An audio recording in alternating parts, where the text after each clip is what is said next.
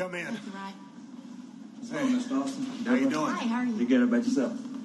What are you doing? I, I guess go and have a carrot. Bye. Who are you? Hurricane. Hurricane Helms. That's right. I got my eye on you. You're gonna be a hell of a superstar here, man. Thank you. What are you doing? Man, I saw the inspirational speech you gave out there. I'm ready to do something. That's cool. What's what's that? It's a tattoo. I know it's a tattoo. What the hell is Oh, it? the Green Lantern. What? Oh my God. I cannot believe he's got a picture of the Green Lantern on his arm. oh my God. What's a Green Lantern? Superhero. A what? Superhero. Man, he, he beat Superman one time. Punch him right. Bam. One punch. All the time.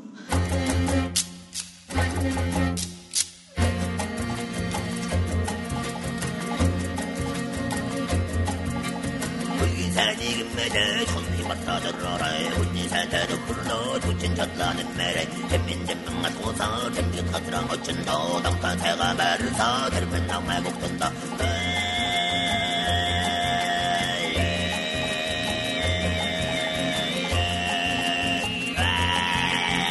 I always like that when they would say, "I got to pay the water bill," or like you know, any any like euphemism for taking a shit or a piss. I find charming.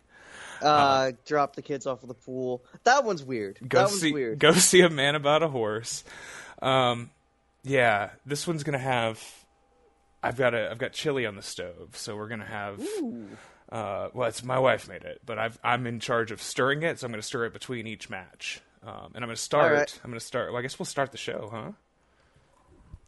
Yeah, I guess, yeah, Okay, why right. not? Okay, welcome to Wrestling is Gross. My name is Bucky, My name is Siobhan. and I'm going to stir the chili. I don't know if this is. That's great content. I Can you hear think that? people fucking love chili. Yeah, it's uh, it's pretty. You know, it's not. It's nothing too complicated, but she's she knows what she's doing. Mm-hmm. She's got all of her. I mean, it's complicated in the spice level. My wife's a master. She's a master chef from Halo. Um, well, this is my birthday this week, so this is my birthday episode. I'm turning 33. Um, on, um, on March 17th, the day that this in theory will be released, and um, I'm I'm definitely on one. I've definitely been on one about my birthday. Uh, not really about my birthday, but in a general uh, sense that when you, your birthday is this week, you like panic and have a Yeah. crisis of everything you believe about yourself, and you wonder if uh, you're really just playing a character all the time, if there is a person in there, or if you're just a fucking compilation of everything you've ever seen or been influenced by, and you know that is what a person is. So what's the difference, Yeah. anyways? It's my birthday episode, and I've been on one. Um, and we're gonna do it. And I don't really want to fuck around too much because I have the kid, and I want to be somewhat quiet, if you know, qu- just decent, normal. We're gonna. I'm not gonna get crazy on this one. All right. My hype meter is not gonna go. That's probably not true. I, I I picked these matches. You've got your birthday episode coming up next week, and then I picked I picked these. Um, these are matches, of course, that mean a lot to us individually. For me, they almost all come within the frame of like '97 to 2004 is like the time that I was really that. Yeah, all right, that was loud. Yeah. Uh, I think Jack's played Street Fighter over there. Hang on, just a second. Um, yeah, he uh, he, he's he's really digging into some of the more violent apps these days. Um, hang on, just a second. You you vamp for a second. All right, so yeah, like I don't know how much of that you know was. I just pick matches, of course. I just have like I, I my birthday canon idea is always just gonna be like, okay, so we could talk about this.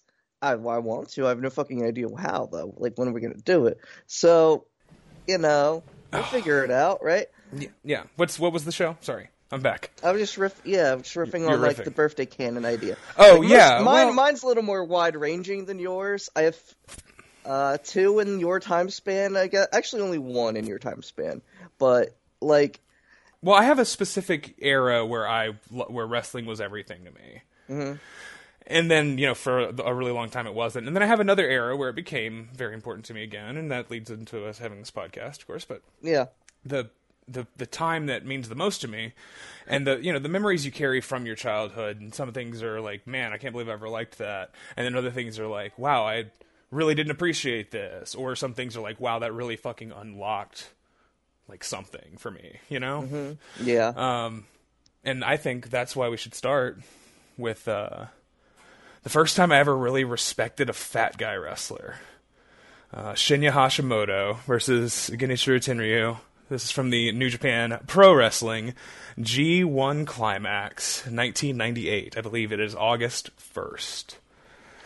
Um, Hashimoto, uh, being a man of similar stature to myself, a little shorter, I think, but Yeah. you know, uh, just one of those guys that when you're when you're like a growing teenage boy and perhaps growing like a little too much in certain places and looking pretty, you know, you, you don't love your body at times, you know, when you're a teenager, and it's hard to accept being a fat kid. It's uh, you know, it's never Yeah. easy for me.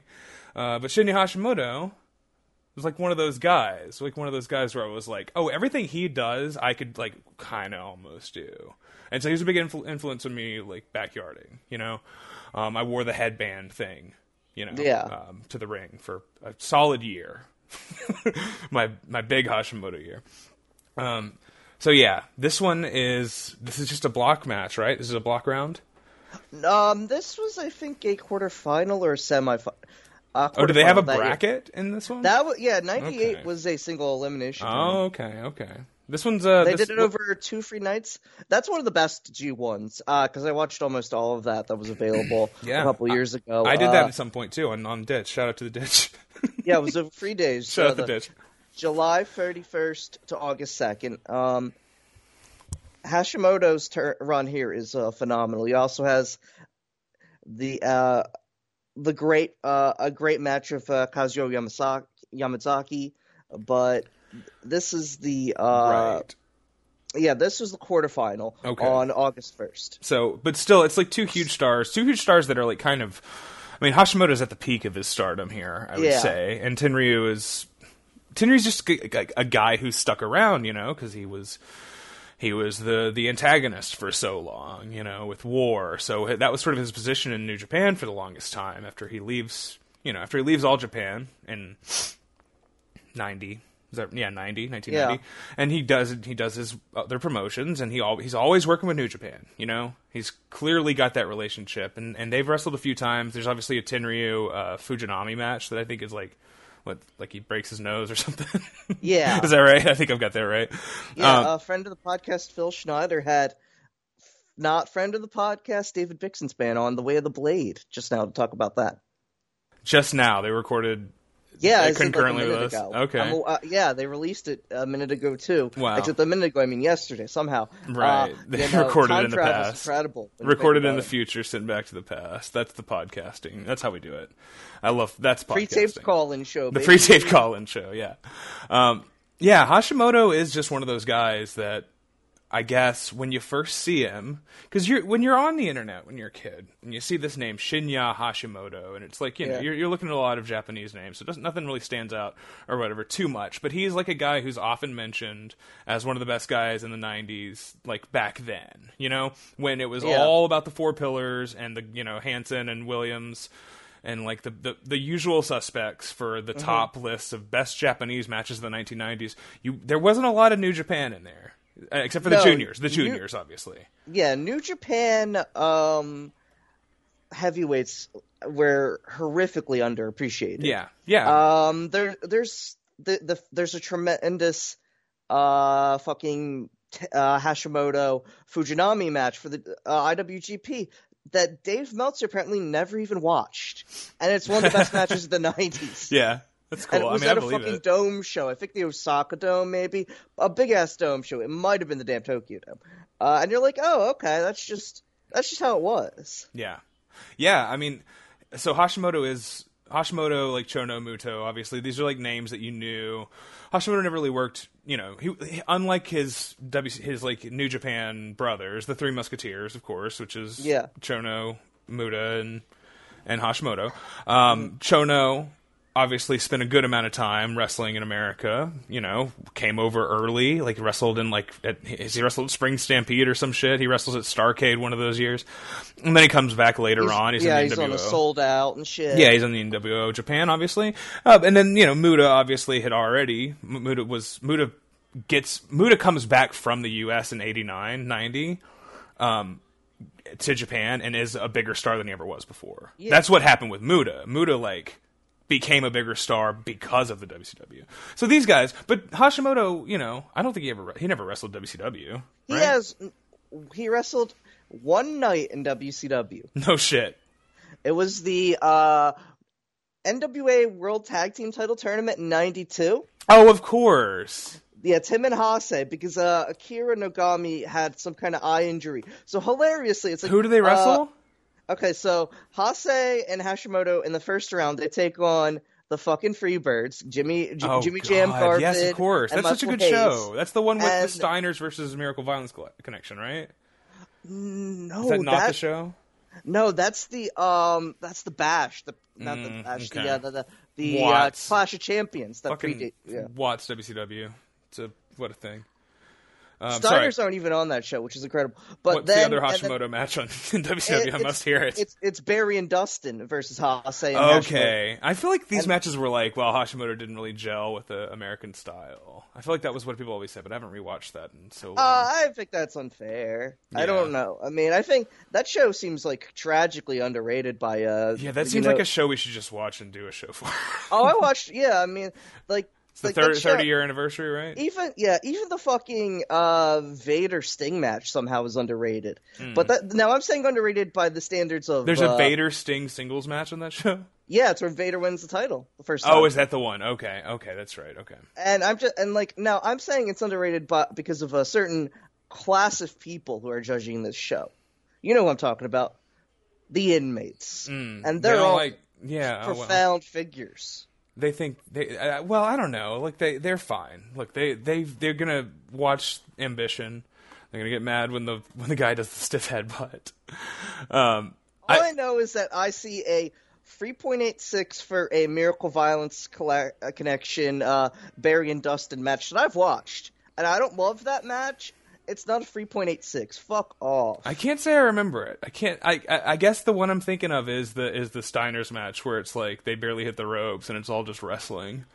yeah, the that's a. Connection. They have a couple of matches like that's definitely they definitely have they throw that one on as like the first uh as the f- main event of that clash. That's the one where uh fucking Yeah, uh, Biff yeah. Wellington and Benoit Of there. course, of course. That's Uh, the show I'm thinking of. Okay, Those that's Cowboys are there. Yeah, classic show. Classic what the fuck VHS tape. Yeah. Um, yeah, all right. So Hashimoto. Let's see. Hashimoto, I guess, was a guy that I I got a um a best of tape from High Spots. Yeah. I think is what happened is like 2002 or so. Um, I would look just look at match lists on High Spots all the time, um, and just I would just you know remember the names and I would like look at pictures. I would like you know search for pictures, and you know you can really get, look at you can there weren't video clips of a lot of this stuff. No, yeah. Like I remember being able to like You would you were you hitting up like online World Wrestling and shit? I, do- I couldn't even tell you. I couldn't even tell you anymore. I mean, I, you know, I was on Death Valley Driver and stuff. Like, I, I was looking at, at places like that, and I, I, I didn't really look at the message boards a lot early on. I got into CZW fans, which was the other one that I was, uh, you know, on all the time. That was sort of my home message board for like 02, 03, um, after I really sort of found what I liked, you know. Um, and there were a lot of people on there that were really cool, you know, CZW fans, RIP. yeah. Um, and so yeah, so I would I would memorize these names, and I would look at the Death Valley Driver video reviews, and I would read you know Dean and Tom K's fucking whatever tape reviews of some random show they got that like ha- all the matches were clipped.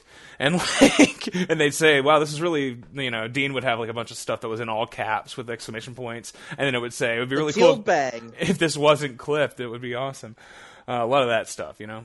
So there's a, there was a lot of that. I was reading a lot of that stuff, and I, I, I figured out before I ever even knew what Hashimoto looked like. I knew he was an ass kicker because I'd Oh, seen yeah. the name, and I and then when I saw him, I was like, wait, this this is the guy. This Fat guy. Elvis. Fat Elvis, yeah. Yeah, I mean, yeah, he is. He really is. It's it's but in all the best ways. Well, He's yeah, and he carries himself in a certain way, right? He's a big, tubby fighter, and everyone loves him. That's the that's the other thing about Hashimoto. Uh, his his music fucking rocks. Obviously, his entrance Yeah. is always amazing. His name is too many syllables to to chant. So kind of it goes Hashimo Hashimoto. Hashimoto, Hashimoto, and it's like Hashimoto. Hashim. no, like, they're they doing. just- They hit all the syllables. No, they're they're hitting the toe. I, I think they're hitting the toe. I've always heard the toe, but I, I think it's a it's it's a name that shouldn't work, and yet it does. And they and they chant it along with the music. And he's just a guy that people love at this point, Mm-hmm. especially for whatever reason. I mean, like you know, whatever he, wrest- he wrestled Vader and shit, and when when he lost to Vader. Um, they, they rioted or whatever, right? Yeah. Like he's been beloved for a long ass time. Hashimoto. And and iron and amusingly, we are going to get to talk about how the bec- uh, him becoming a beloved guy, the start of the Odyssey, on my birthday episode. But that's just a, that's just a teaser for all Oh the, yeah, all I don't even folks at fuck, I don't even remember which match you're talking about, but we'll, I'll, I'll I'll look at it in a minute. Um, Yeah. He's he's a really wonderful guy, and he he's a very basic sort of wrestler. To to if you really want to like boil down some so like what what is a wrestler? What do they do? What if you strip away all the other shit and they just do the stuff they have to do? It's kind of Yeah. Hashimoto. It's kind of like the ultimate guy. Um, Tenryu's music is also such a fucking slapper. Um, it's like you know 70s sounding funk jazz. I don't even know what the fuck it is. I, It's really cool. I'll play it. You stop now. I'll just play it in the break. I'll just Okay. play it in the break. Oh, come on, I'll play. cool. It was good. That was good. Um, now do Hashimoto's. No. Um, Very good. That's, wait, no, that's still. Tenryu. I wanted you to do Hashimoto's. Um, he's Tenryu is wearing the sick as hell robe. Um, it's got like a dragon and a tiger and some mountains on it or something. I don't fucking know. I can't do it. Fuck. what Hashimoto? Yeah, I can't. I, I, I can't. I can't do it in my head somehow. I'm fucking stupid. Whatever. Yeah. Okay. No. No. No. No. No. No. No. No. No, no, no, We got it. We got it. We got this.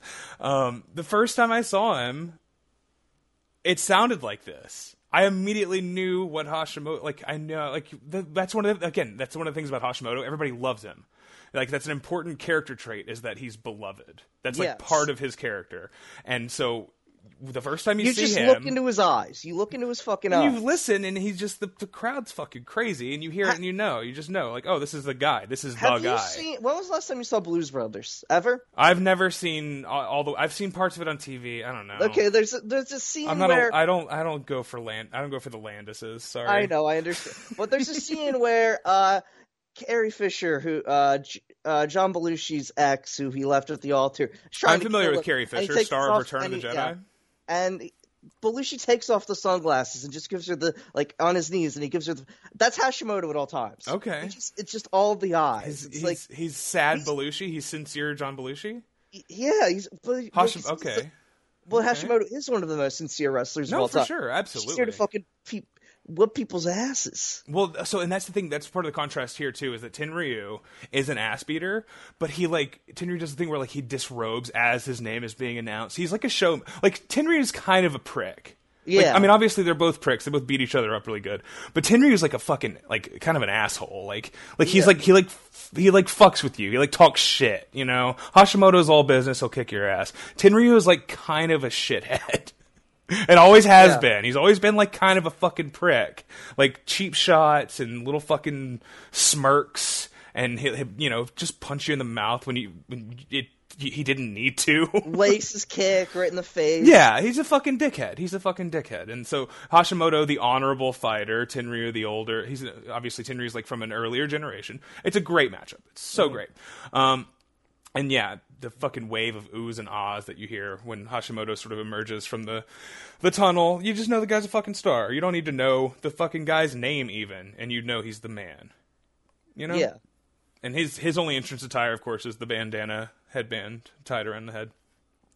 Yeah. Classic black with red trim Hashimoto pants with the sort of sash belt hanging. Oh god, what a look! What a fucking cool look. I remember during uh fucking uh, Great, American Bash, Jim Ross is fixated on the shoes he's wearing because they're not boots. They're just like Their little shoes, their little dance shoes. They're like karate shoes. Yeah, yeah, Those are martial arts shoes. yeah.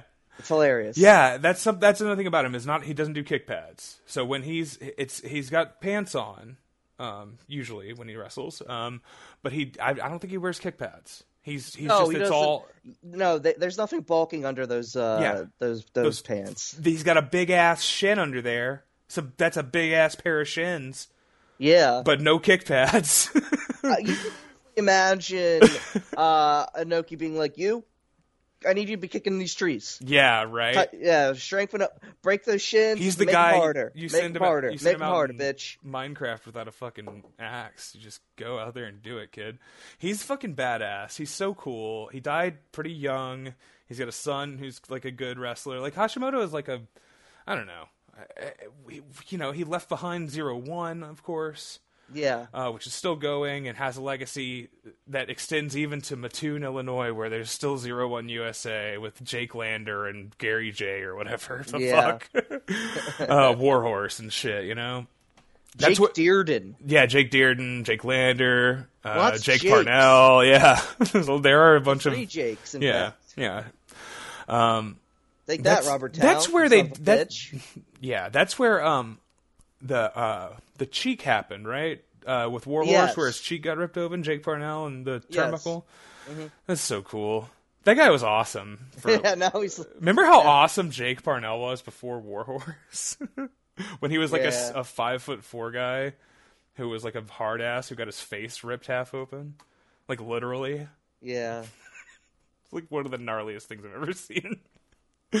oh, oh, yeah. You, yeah, Gary J too. Love those guys. Um, got to rep Z1 USA. You know, it's Hashimoto's legacy. That's the thing. These guys are honoring Hashimoto's legacy. Warhorse to this day still honors the legacy that Hashimoto left behind. Uh, I mean, Isn't that weird? Would be so cool if you actually wore like hachimaki, like the Oh, headband and shit. That would be so sick. Uh, Gary J wears the uh, uh, a hanging sash belt sometimes, doesn't he? That's because you, yeah, but that's because he doesn't. He can't find pi- pants that are like small enough for him, except like baby store, baby, sta- baby Gary pants, J at Gary the J, baby man. store, Like you yeah. can't fucking. That's like that's why he's got to go to the dumpster and like get dump pants out of the dumpster. I, you think Neil Diamond Cutter knew what Gary I J. meant? I hope Neil Diamond Cutter understood what I meant when I called him a dumpster guy. Oh, I, think don't know. I I wouldn't worry too much about it. I think I'll Gary, I think Gary J being a, a you know he he he's fine. I like it. He's got big hands. You know, I like Gary J. I tiny just, tiny I just- dick, huge hands. I just think that like the most I've enjoyed him in the last like two What years was the time that Justin Kyle literally threw him into a yeah, dumpster. yeah, it was cool. It was cool. Yeah, yeah. um, the legacy of Hashimoto lives on through Gary J. Um, yeah, all right. So the match, um, it's mostly uh, punches and kicks and chops. Yeah, it's just it's pretty much the whole match. It's just two extremely tough men beating the shit out of each other. But here's the thing. So so you could say that, and then you could also say that about say, oh, I don't know, I'm going to use one of the most maligned co- uh, combinations of wrestlers in Okay. a very long time Let's do it. from the same promotion, of course. Ishii versus Shibata. You know what the difference is? These guys are fucking selling. They're selling so much. I think I saw people mention Ishii versus Shibata in the in some maybe maybe it was this was that a thing people were talking about in the in the cage match Maybe. was that a thing okay because I I've seen I've seen that comparison with another match too people always go back to that one I don't know which I get I mean I think those matches are cool too I mean I love you know God bless I Shibata. think there's ver- versions of those matches that are good, and then versions of those matches that are bad. we just got to go back six or seven years before the style was where it it, it, it was cool. Eight years ago, that was cool. In had a lot of 2014, G1 fucking 2000. Yeah, I don't. I stopped watching, but Yeah. I, you know, that's why you stop watching that so that you can remember that Shibata and Ishii used to have really good matches together. Um, yeah. So he's uh, let's see here. Hashimoto being the Ishii then, and Tenryu. I, don't. I don't know if I buy the comparison. It's a. It's being a, No, yeah. a minimalist match where people hit each other mostly and don't do that much. I mean, that's a lot. I mean, You know, I'm making a face right now. I'm trying to. I mean, mm, um, that's a lot of matches, a lot of really good old matches, a lot of fucking Lawler and Terry Funk shit. Not a lot of fucking moves in them. They have version. they- They have like five, six singles matches. They have matches where they're a little longer, uh, and they, they're, there's a little bit more feeling out. This one is it's in the middle of a tournament.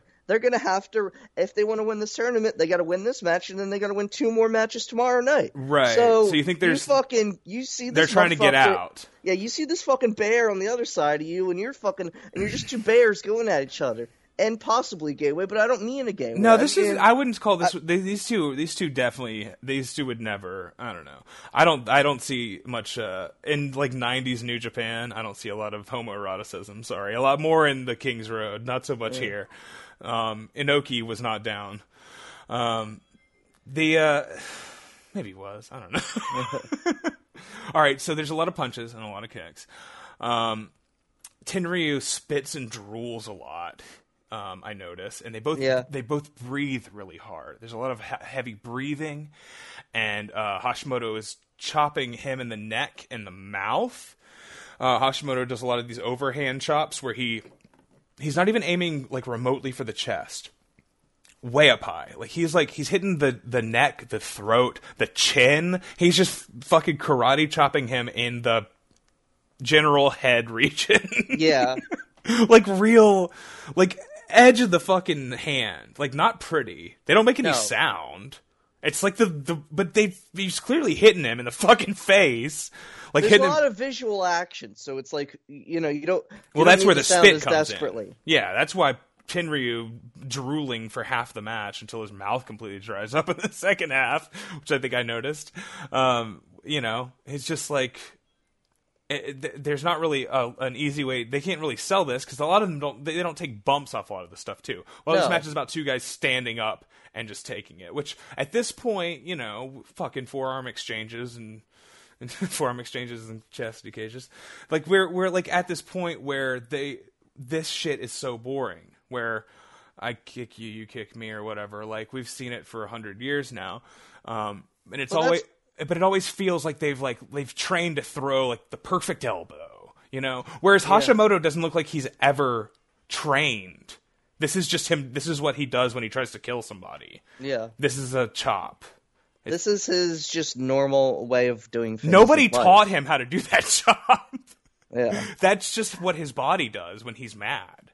Do you think anybody? I mean, in Fury, someone taught Tenryu how to do an enziguri. They didn't teach him how to do that enziguri. Okay, all right, Where all right, it looks hang like on. he's getting hit in the back of the, where he looks like he's hitting his opponent in the back of the head with a cement truck. I have plenty to say about the Enziguri.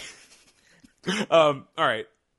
Hashimoto kicks him. Tenryu counters by like punching him in the face some more. You know, he punches him and he's punching him, and then we get the first Tenryu Enziguri, which I, we did talk about this when he wrestled Okada and the Little bitch, yeah. But but but the Enziguri, which even so, they have the Okada match is what eighteen years after this. Is that right? 2016. Uh, seventeen. 19 years. Okay, 19 years after this. Even in No, 90 no, it was, no, it was in 2015. I meant. So it was 17, 17 years after Fuck, 1988. Jesus Christ. All right.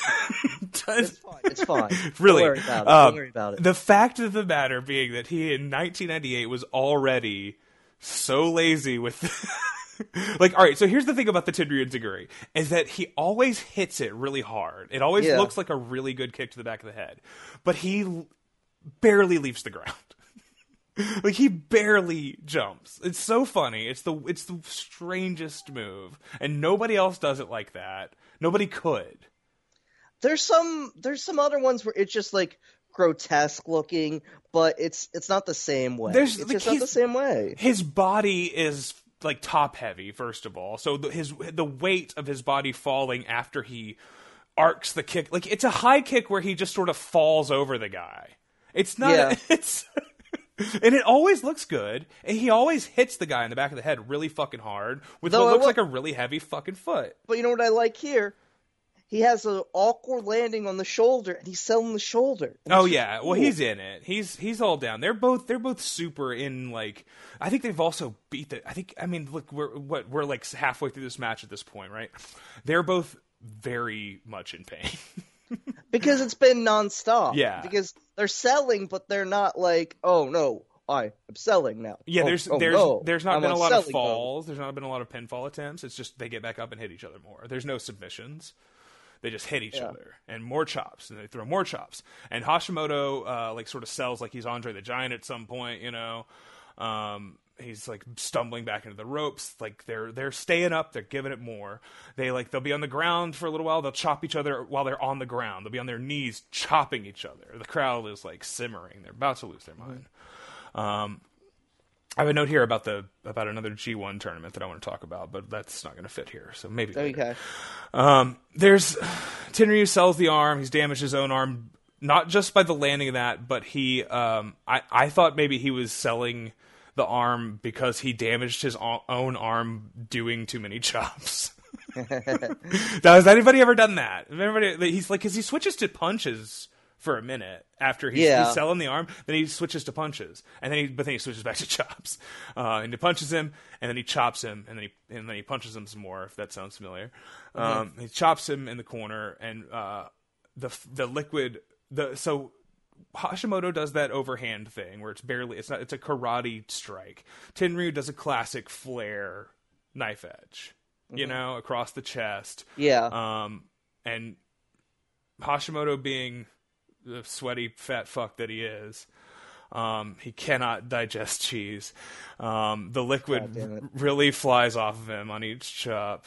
Um, and then, then then there's a spot where Tenryu's out on the apron and does the barely leave the ground enzuigiri again, but like reaches over the top rope yeah. like for for no reason except to maybe expose himself for how he barely doesn't leave the ground. Like this motherfucker does not like to leave the ground on the No, I mean it's like I'm fucking old. I'm sumo. I'm fucking. I got all these goddamn weird lumps on my body. Uh, fucking. Yeah, the, he is lumpy. He is the lumpiest. Uh, the, back in Hashimoto bends him over and karate chops him between the shoulder blades like ten times in a row, really fast. Yeah, he's constant. Like he, they get up from a pit. This is like a action pin figure. or like a, and he's just hitting him right in the back. He's hitting him right in the back over and over. Like fuck you, fuck you, you son of a bitch. You're a piece of shit, and I hate you. It's like a perfect Awesome. loop gif you could probably make of this of these chops, and then he, but it finishes. He does a he, he rears back and he does a jumping chop. Yes. and and then Tenryu gets up and he, ch- he he he chops him some more and he punches him and then they punch and they chop and they they chop each other and and they and they punch each other some more. There's some punches and chops and then Hashimoto hits a DDT, huge pop. First wrestling move in the entire match. Um, Yeah. it's fucking awesome. And then Hashimoto chops him some more, and then there's some punches. Um, and it's palm strikes. Tenryu hits a capo kick. I don't. It's a big rolling kick. Yeah, yeah, it's great. yeah. He he hits a power bomb on him, like scoop slam. He does the big reverse flying elbow drop. There's like a full flurry of Tenryu offense here, where Hashimoto's only done a DDT and chops, and then Tenryu's like, "Oh, we can do DDT. Oh, I'll do some moves." like the DDT, like reminds Tenryu, like, "Oh, I could, I could, I, I know how to do a power bomb. I could do that, maybe." Um, Yeah. And he, then he, you know, uh, and then they chop and they punch and they punch and they chop, and um, what the the probably the best moment in the entire match. Uh, Hashimoto staggered. He's like making his way to his feet. Tenryu climbs to the top rope, and he I guess he's gonna fly off with like a diving uh, uh, shoulder block or something, clothesline Yeah. maybe. Head first, he dives. Hashimoto. Uh, jumping, spinning heel kicks him in the fucking face midair. It's tremendous. I can't believe the targeting. he catches him so good, and if you watch it, I watched it on, in slow mo. You could really see uh, the face Tenryu makes as he sort of No. slightly turns his head No. to save it. He saves his nose, but he's very upset before. I can't believe how how did they pull it off? Like that is that is such a well coordinated spot out of nowhere in a match where nothing has been coordinated. It's like here's the thing. Do you if you were 48 years old and you've been a pro wrestler? Is that how old Tenryu is? Yeah, ten years so fucking 48 old, dude. Okay, yeah I, I mean I know I he's been around since 74 or some shit right Yeah. yeah After his uh, pro sumo career, so it's like yeah he's got so he, his was, ass, he wasn't a young guy in wrestling when he He's been fight. He's been fighting for forever, and he just uh he doesn't give a shit anymore. You know, he's just like he somehow like he is somehow his 90s are the best that's, Oh, yeah. his best run just war obviously but you know fucking the FMW shit and just popping in for shit like this like he's he, he's so you know, he fucking he's in a Royal Rumble and shit. I don't know. Tenryu, Yeah. Tenryu fucking rules. Okay, I, I I couldn't believe that. And then after this, the thing after this, the the crowd's fucking molten now. After that, uh, Hashimoto chest kicks. He's uh the the refs there. I think it might be Red Shoes. Or No, it's it- Tiger It's Tiger It's Tiger Hattori. Tori. Okay, I knew I recognized the guy. Throws him off. Because I think Red Shoes was still uh, actually with War at that point, and I Okay. have, I will never know how Tenryu didn't just kill that man. But Yeah. that's not nor there. uh, just r- uh, wrong place at the wrong time. Just never happened. Um, there's what he, he he lifts Tenryu up. He sits him on the top turnbuckle. Hashimoto climbs up, and he gives him a. And, all right, so this is just this is this is one of those moves that just doesn't make any goddamn sense. Um, he gives him a super DDT off the second rope. Yeah. for two. Um, but like, who does a super DDT? It's like the least spectacular. it's just I, I I climb up and I yank you down, and Tenryu fucking lands bad on his Oh, like yeah. on his head, like not a and not a like a. This isn't like a perfect like German suplex. Wow, he could have broken his neck. That was amazing. It's not like that. This is just like this is not pretty. This just looks like an injury. Oh yeah, it's like because like the the way the, the DDT happens in Japan, like you, I, I think we've talked about how Vader, the way he always takes the DDT is always, is he takes it like a snap suplex, basically. Uh-huh. It's like about the idea. It's it's kind of more like you take it like a neck break. it's the yank on the neck. The yank on the neck is doing it. It's not. It's not the impact of the Yeah, head. yeah, like that, like that, like that RVD style cell or whatever, where you end up landing, you're, you're like straight parallel. I think I think you mean the, the bastard pack is the master of of, Oh. of taking a modern spinning DDT, of course. Fuck bastard. Fucking bastard. He is a um yeah, I, I I I couldn't believe this. I was like, you fucking maniac. That's so stupid. Who does who even does that? Who even does a super DDT, you fat fuck? Uh and then they chop each other, you know. Yeah. He's got a he's getting over a cold.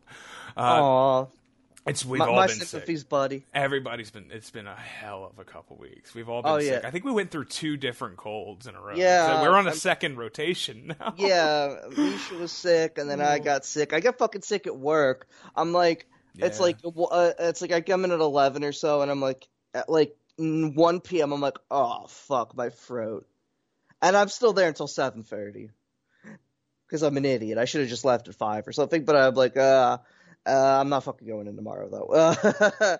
That's I had to Got to make that money. Got to be able to pay for gas. You know. Yeah. It's, you know what I did? $4 You know, and- you know, you know what I had to do? I deleted all the posts I made ever about work uh, from Twitter. Oh, You good know why? job. It was a good idea. Yeah. Because uh, I got warned. Yeah, I, I, we don't You need. know to, what? We don't. warn- need, we don't need to bring that heat to the to the podcast. You All know what a warning is? Uh, It's a warning. It's a. Anyway. okay. It's, it's not Think a. about it. All right. Um, you be careful. All right. Um, I'll be all right, Be careful what you post. Um, yeah. So they chop each other some more. They and they chopping each other. there's still some chops, and uh, Hashimoto goes for another DDT. Um, and th- this is all right. So this is the finish, right? Uh, they chop each other some more, and Mm-hmm. um, and then Hashimoto goes for the DDT. Tenryu won't go down with him, um, so Hashimoto gives him three very brutal like knees into the chest while he's been over. Hashimoto bounces off the ropes and just does like a kick to the sternum, like a nothing, like a like a setup kick yeah. a running kick wham and then flash DDTs him and gets the three, which you know the DDT as a finish for a match is is like insane. Obviously, um, Oh, yeah. I mean, obviously Hashimoto's won plenty of matches with a DDT or brainbuster or just a And, kick yeah, to the head or big motherfucker who doesn't have fu- real the most functional legs. This is a guy who's not going to let you get him up for a brainbuster. Plus, he's got to save the brainbuster for something else. In the it's like it, no it, the but, you know- bump off the fucking super DDT. I was shocked.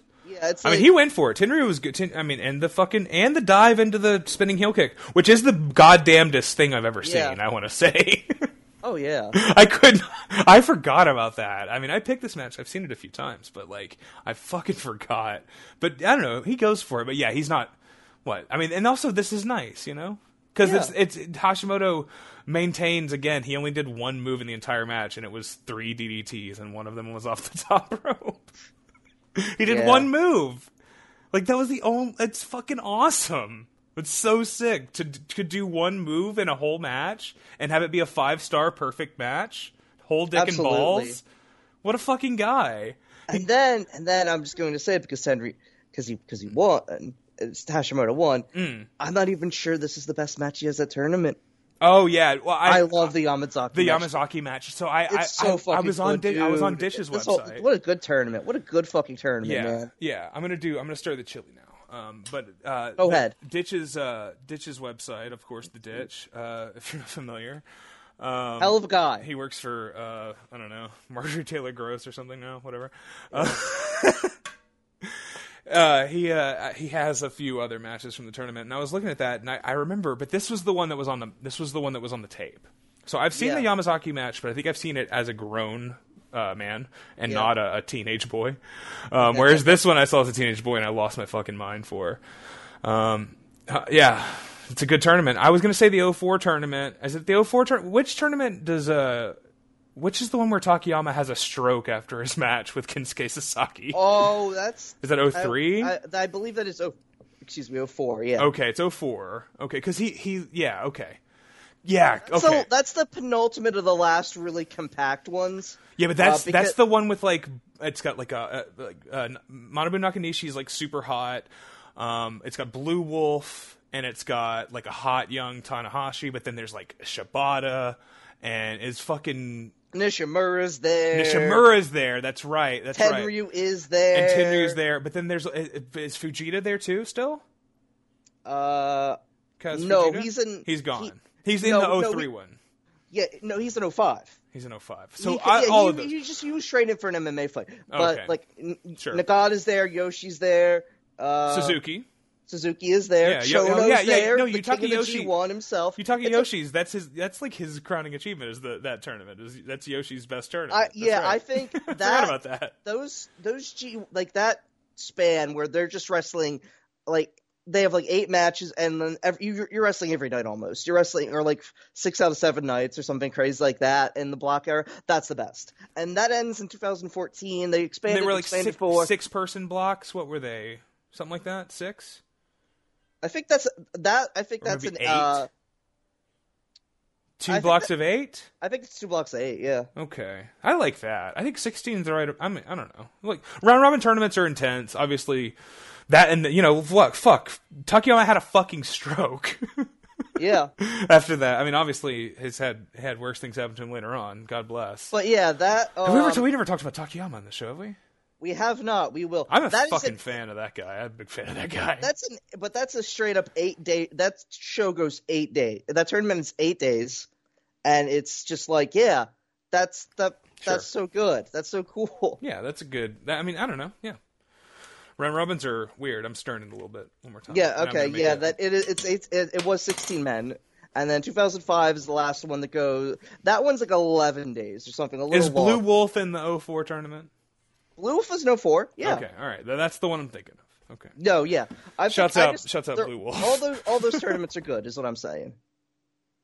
Well, yeah, the 03 tournament has Sasaki Takayama also, and like it's like a they kind of play off of each other the two the two matches, and then Takayama had a stroke afterwards. Yeah. and, and then that plays off the two matches because Kensuke Sasaki. Uh, sometimes he kills I mean, almost kills Akiyama people. is an 03. Uh, fucking. That's Aki- oh, only, oh, Akiyama's that's an only 12. 03. Okay, all right. Well, that's only 12. but Anyways, that's a tight the one. G1 was awesome. Remember when the G1 was awesome? Yeah, Sasuke. Remember Honma's run in the 2014 G1? Yeah, Oh, you want to talk about him next?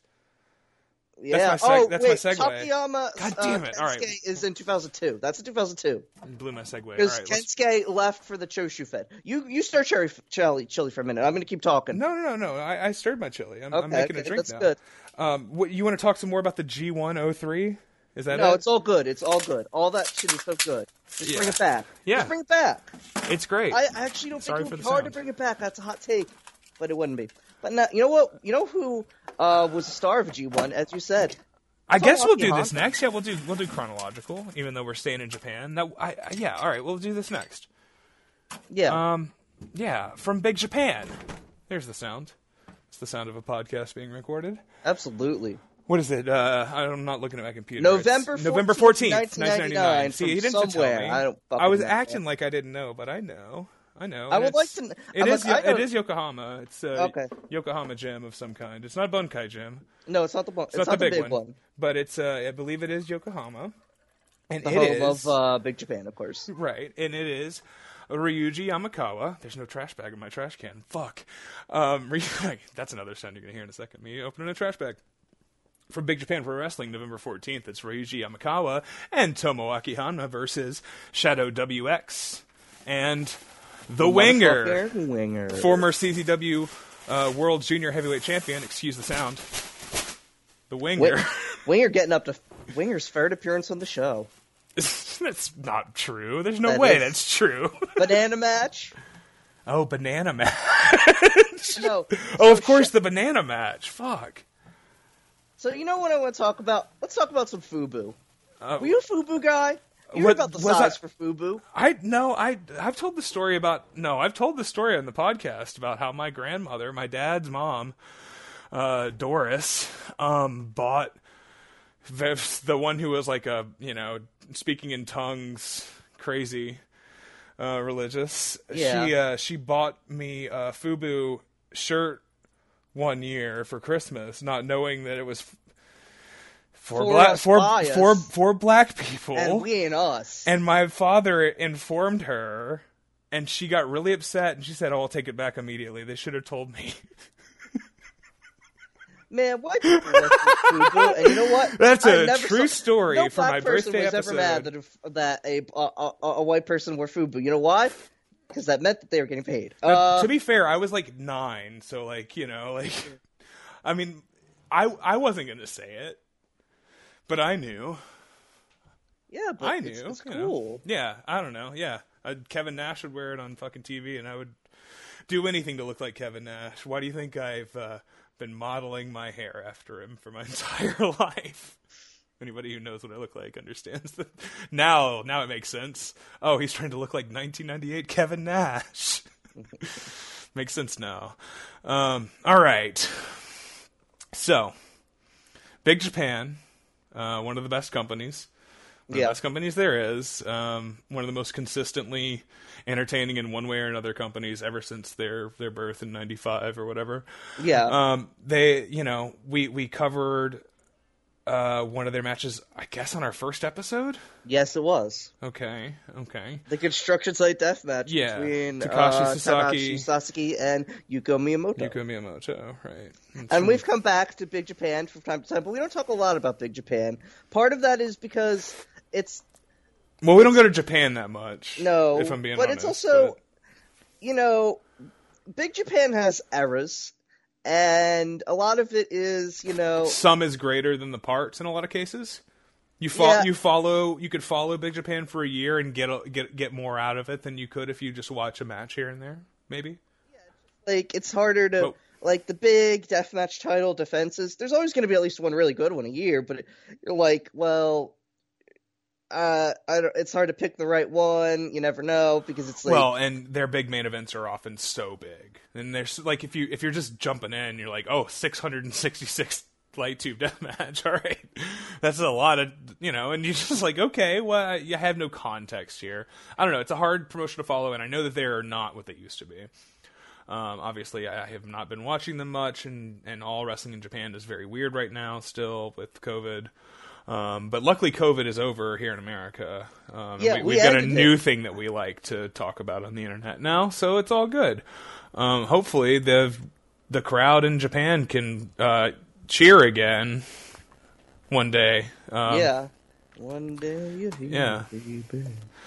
The uh, the the beginning of this is uh, Honma and Yamakawa appearing on the balcony, um, separate ways by Journey, um, which people you know would know from Tremont. Obviously, Mad Tremont came out to the song for years, and uh, people might not know that it was you know Ry- Ryuji Yamakawa's theme Yeah. and he was a a weird guy who would come out in like a a white cowboy hat and like sort of a nudie suit jacket, Yeah. and he looked like he could be the you know twenty sixth lead of Altman's Nashville. Yeah. Um, he, but this one is pretty cool because they start out and they, the lights go out, and uh, Honma and Yamakawa are on this on this uh, balcony, and, he, and each one has a light uh, a light tube, and one of them's painted green, of course. One of them's painted red. You got a red a red lightsaber and a green lightsaber, of course, in tribute to. Uh, one of the strangest films ever made, The Phantom Menace, Yeah. which had been released six months prior. Um, uh, "Muy muy, I love you," or whatever he says in that movie. To quote uh, that movie, to quote Yoda in that movie. Um, Honma, the yellow trunks, and uh, Yamakawa with the yellow pants. Just Yellow pants are phenomenal. man, but they they look like a team. That's cool. Yeah. Um, and then on the other side, we get the winger, who is one of the worst dressed wrestlers of all time. oh yeah. Um, we got a so basically the winger he wears a thrift store lucha mask. Um, we know that he always wears that, right? Um, but he's got white boots and white knee pads that look dirty, like you know, like they've like they've like well, like he put them in a washing machine, but they were too dirty before. Um, you know, he's playing fucking flag football and they have grass stains on him or whatever. Um, Yeah. He's got jorts on. Uh, they both have jorts on. And then he's got this generic sports jersey of some kind. It doesn't have a number on it, but it's clearly, it's like the shirts versus the skins, or it's like a practice jersey. It, Um, it is. It is fucking FUBU. It, It, does not look like FUBU. It looks cheap and shitty to me. It looks like off-brand. I I'm not saying refuse. it's Okay, it's is it bootleg FUBU? Okay. Yeah. All right. Well, like for this bootleg man. Yeah, he is a bootleg man. Um, he looks like shit. It's just he just and so Shadow WX is also uh, Shadow WX is really chunky here. Um, I mean, not that he was ever small, but he, he moves really well here, so he looks good. He's got the Yeah. he's got the fire energy of like a uh, you know like a he's like a third rate fucking Tarzan Goto or Kanemura uh, or the other one Fuyuki.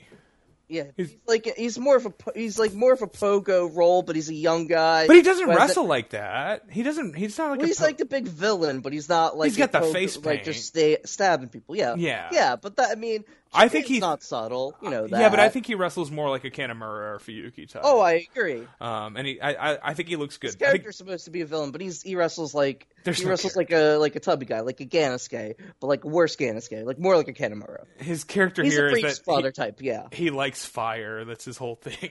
And you know what? Hell yeah. Yeah. That that's the gimmick of a million uh, fucking uh, backyarders, and most of them are great. Vampiro, for example. Many of them- the best of them all. Many of them copied his face paint design. I remember that we had a guy who who had this exact the Shadow WX, you know, because we knew Shadow WX. Like these were guys. Also, this was stuff that we saw um, on on on tapes and on like you know the FMW Tokyo, Tokyo Pop uh, VHSs sort of led us into this world and there was there was a, a big japan pay-per-view i want to say or maybe it was like a it, there was a maybe it was like a, a just a collection of hardcore japanese wrestling that you could get on your you know for 9.99 I remember this. Yeah, And- they, they they did a series of these, and it was yeah I never ended up I never ended up fucking uh, shelling out for one. Well- but I I tried to I tried to scramble uh, do the uh, scramble cable thing for it. Yeah, My friend Josh, his mom would not buy tapes. For whatever reason, she was down to let him add ten dollars to their cable bill, but he didn't. She would never buy him tapes or DVDs. Um, Josh, Bizarre. Josh, who wrestled as Chains, of course, the Crazy Clown Chains, Hell yeah. um, in our backyard fed, um, and wore Juggalo paint, was a Juggalo. Nice guy. Great, great guy. The guy who preserved some of the backyard footage. Like he's the guy Yeah. who kept those files when I lost my hard drives. So shouts out to Josh, um, and his mom who let him buy where we'd see like uh, Gaea or whatever uh, or Arsion, uh, like the the whatever the fucking cage match is, where the fucking senton off the cage. That's you know- all, uh, that's all Japan women's. All Japan, like that was on one of those. That's like one of the first Joshi matches I ever saw. Was because it was on that fucking. It was on some pay per view that I watched at Josh's house. So that was sort of you know, and we knew Honma, and we knew Yamakawa from that and stuff. Um, and then we got tapes, and we saw these guys, and we loved these guys. And by then, Yamakawa was done, man. And like Han- Honma also had mostly retired from death matches by like 02. Yamakawa, Yeah, he's, an- he's an all Japan, uh, like teaming with uh, Kazushi yeah, Yamamoto, Tur- Turmeric Turmeric Storm. Storm, of course. Yeah, fuck, jeez. Um, and you know has obviously made a good career for himself, and I'm I love Honma to this day. I hear he's really good still. People are talking about New Japan again. Have you noticed our friends talking about New Japan? Yeah, lately? that's because our friends are are like. I know they're all brain dead and stupid, but still, maybe maybe there's something. Maybe I there's something that. to look I just at. weird, man. Well, I've said I've said worse in private. I've said worse to them in private. yeah, you have. You said it. no, I, I, I, I, you know, I wonder, I wonder what, what, uh, what's Honma doing these days? Because a lot of these old guys still have something to give, even if he's not gonna do, you know, t- protect your head a little bit. Yeah. obviously. Um, but yeah, this one is uh, the first half of this match. This is a tag team death match. There's a light tube board in the corner. There's another light tube board, maybe some uh, some. There's like ply- big pieces of plywood, uh, barbed wire board, barbed wire on the outside board. Um, and then the the match starts out. The first half the match is a pretty standard tag match between like equally matched teams. Um, Shadow WX looks good. Um, he hits fucking a nice lariat early on, does a bicep pose, which is an extremely funny thing for a guy who looks like him to do. Um, he's got a yellow football jersey on, I guess, that's just a FUBU thing too. That's weird that that was like was like we'll just make generic. It'll be like a sports thing, but it'll be generic. Yeah. And that's all right. Whatever. Uh, the '90s were fucking weird, and '99, Oh, yeah. 90, uh, November of '99. I mean, think about think about it. American Beauty's at the box office. We're all watching a plastic bag float through the air. yeah, yeah. I mean, it's a fucking crazy time to be a human being, and everybody, and that's why we started stabbing each other with glass, right? Yeah. It's because we were all so fucking bored. oh yeah. Um yeah, it's a pretty regular ass tag match for the first half. Um, Yamakawa does the Tommy Dreamer hold the guy upside down and show all four sides of the crowd the guy's face before you pile drive him. Yeah. Uh, which uh, of course I think we've talked about on the show. Remember when Tommy did that to Francine with her and her titty was hanging out? Yeah. Have we talked about that on the show? We've talked about that A couple of times. At least once. I At least- mean, at least I'm not going to say three, multiple four. times, but once. Once sounds at seven, least eight once. times. Uh, Honma backs Winger into the wire slowly, and Winger. This is the first like taste of anything sharp in this match. Winger Winger is backed in. I don't know if it's the collar and elbow or what, but he gets backed into the wire board, which is propped in the corner. When he comes away, it's stuck to his FUBU jersey. Yeah. Um, and then Honma just casually scoop slams the guy with the barbed wire stuck to him, and it's like it's pulling from the board. Um, and then Shadow WX comes in and just like kicks Honma's ass away from him, and then like gets some distance and carefully removes the barbed wire. And like, and you can see like on the comments, like, all right, you know, just Yeah. like, go let it go, just go let it They go. they do a thing on the outside for a minute. Kind of adorable, honestly. yeah, yeah. It's, about this is about being good friends and teamwork, and you know, until it's beautiful in a not. Like they're Yeah. still in the wrestling portion of this match here, and everybody's just like, "Wait a second, let's take a second. Let's say let's let's hold Yeah. it. Yeah, it's good. It's honor. It's honor.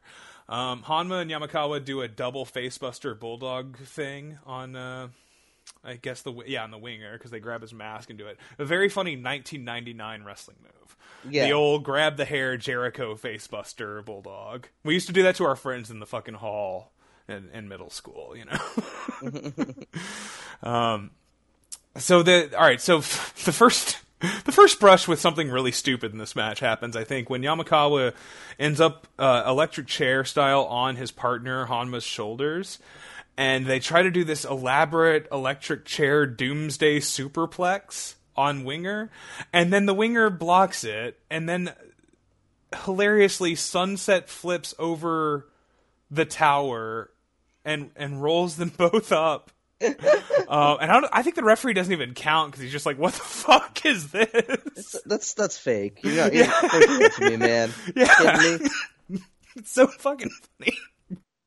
Sorry, I, that broke me for a second thinking about No, that again. Uh, then Shadow WX comes in. Uh, he grabs the first light too, but he fucking just gives it to Honma over the top of the head, and and then we're in a different match. Like It's getting real bloody. Gets real immediately bloody. we're in a different match. Oh, Honma bleeds from the tube. Fucking Shadow picks him up for a power bomb. You're like, oh, he's gonna power bomb him, and then he turns around and he power bombs him out of the fucking ring, over the top rope onto a barbed wire board, and Honma lands high on the shoulders. And Oh neck. yeah. like that's this is This mother and This and is then he- Masato Tanaka's like worst nightmare landing. Oh, it, it's it's a full on awesome bomb. It's but so from like the from the little stumpy man and it's yeah, and, and yeah, it's worse than in a FUBU jersey. Yeah, yeah, that makes it worse too. But also, he lands in barbed wire, which I don't think Tanaka and Mike Awesome ever really did. No. um, and he lands it's like a it's a bad angle. He lands at it's a really scary bump. He pops up and he's got this look and he's bleeding. He's like he didn't blade. I don't think. I think he's just and these these light tubes also they break in a these early. These early Big Japan light tubes, Yeah. they they break in a different way. They they're sort of different. They're not clean like the Philips fucking Illumalight or whatever that we that Brett sends out a tweet and says, "Hey, if you're going to bring light tubes, make sure it's this brand." Yeah. you know, you remember when that happened Oh yeah. for like tournament survival a couple years ago? It was like, if you're going to bring light tubes to the show, make sure it's this specific brand. Like, okay, cool. yeah. You guys looking for a sponsor deal? Like, fucking. I mean, I get it, but that's that's crazy that you guys figured it out, and these are the best ones. In 1999, Japan, they were just using whatever light tubes they found in the dumpster. You know. I Uh, would. I don't mean to shit on it, but it does like give lie to the idea in a way because it's like I oh just want to. yeah. I just want to see like. Like it just be like a light tube because you just found Hit- the light tube to hit, hit people motherfucker with trash. I know. The fucking weapon is trash. Fucking yeah. Oh, I'm with you. I'm yeah. fans bring the weapons is whatever is in your garage. You know, Exactly. I'm like, I, yeah, no, that's that's the spirit of it. No, That's the wrong, D- like wrong, uh, broken DVD player to bring. yeah, this, this, one's is it's a, slightly this lighter. is a region two. This is a region two DVD player. Toby Klein's not going to want to throw this at Necro Butcher's head. Yeah, exactly. it's a pal. Get that out of here. uh, yeah. So he fucking. This is a GameCube. Yeah. How dare you? Yeah, yeah. yeah. Um, a 2DS. Hmm, I wouldn't shove this up my own ass. Um, yeah, it's a scary bump, and uh, when he gets up, he's bloody as hell, and he's like, "Why did my legs end up over my head? Like, what the fuck happened there?" Um, and then Yama- Yamakawa gets a taste of the glass. Shadow is like popping dudes. Um, he gives him the p- pile driver on the concrete. It's a well protected um, Lawler style head. Head is four inches from the ground. Yeah. Classic pile driver. Um, cameraman's fault, not not Shadow WX's fault if the cameraman didn't shoot that from an angle that protected the fucking business. Yeah. Um, and then he lays Yamakawa over a table on the floor by a balcony. I'm putting my feet up now because now I'm getting excited. Um, I'm trying to. Fuck. Um, here we go. Cross. I'm crossing the other way. Um, he hit. He we get. he picks up a light tube. He hits him with a single light tube over the chest. Right. He's Yeah. laid across the table. One tube, not bad, right? No problem. One tube. Uh, but these tubes are different, man. Oh yeah. Because we get a close up of Yamakawa picking individual little shards of glass, like out of the crease of his elbow. it's nasty.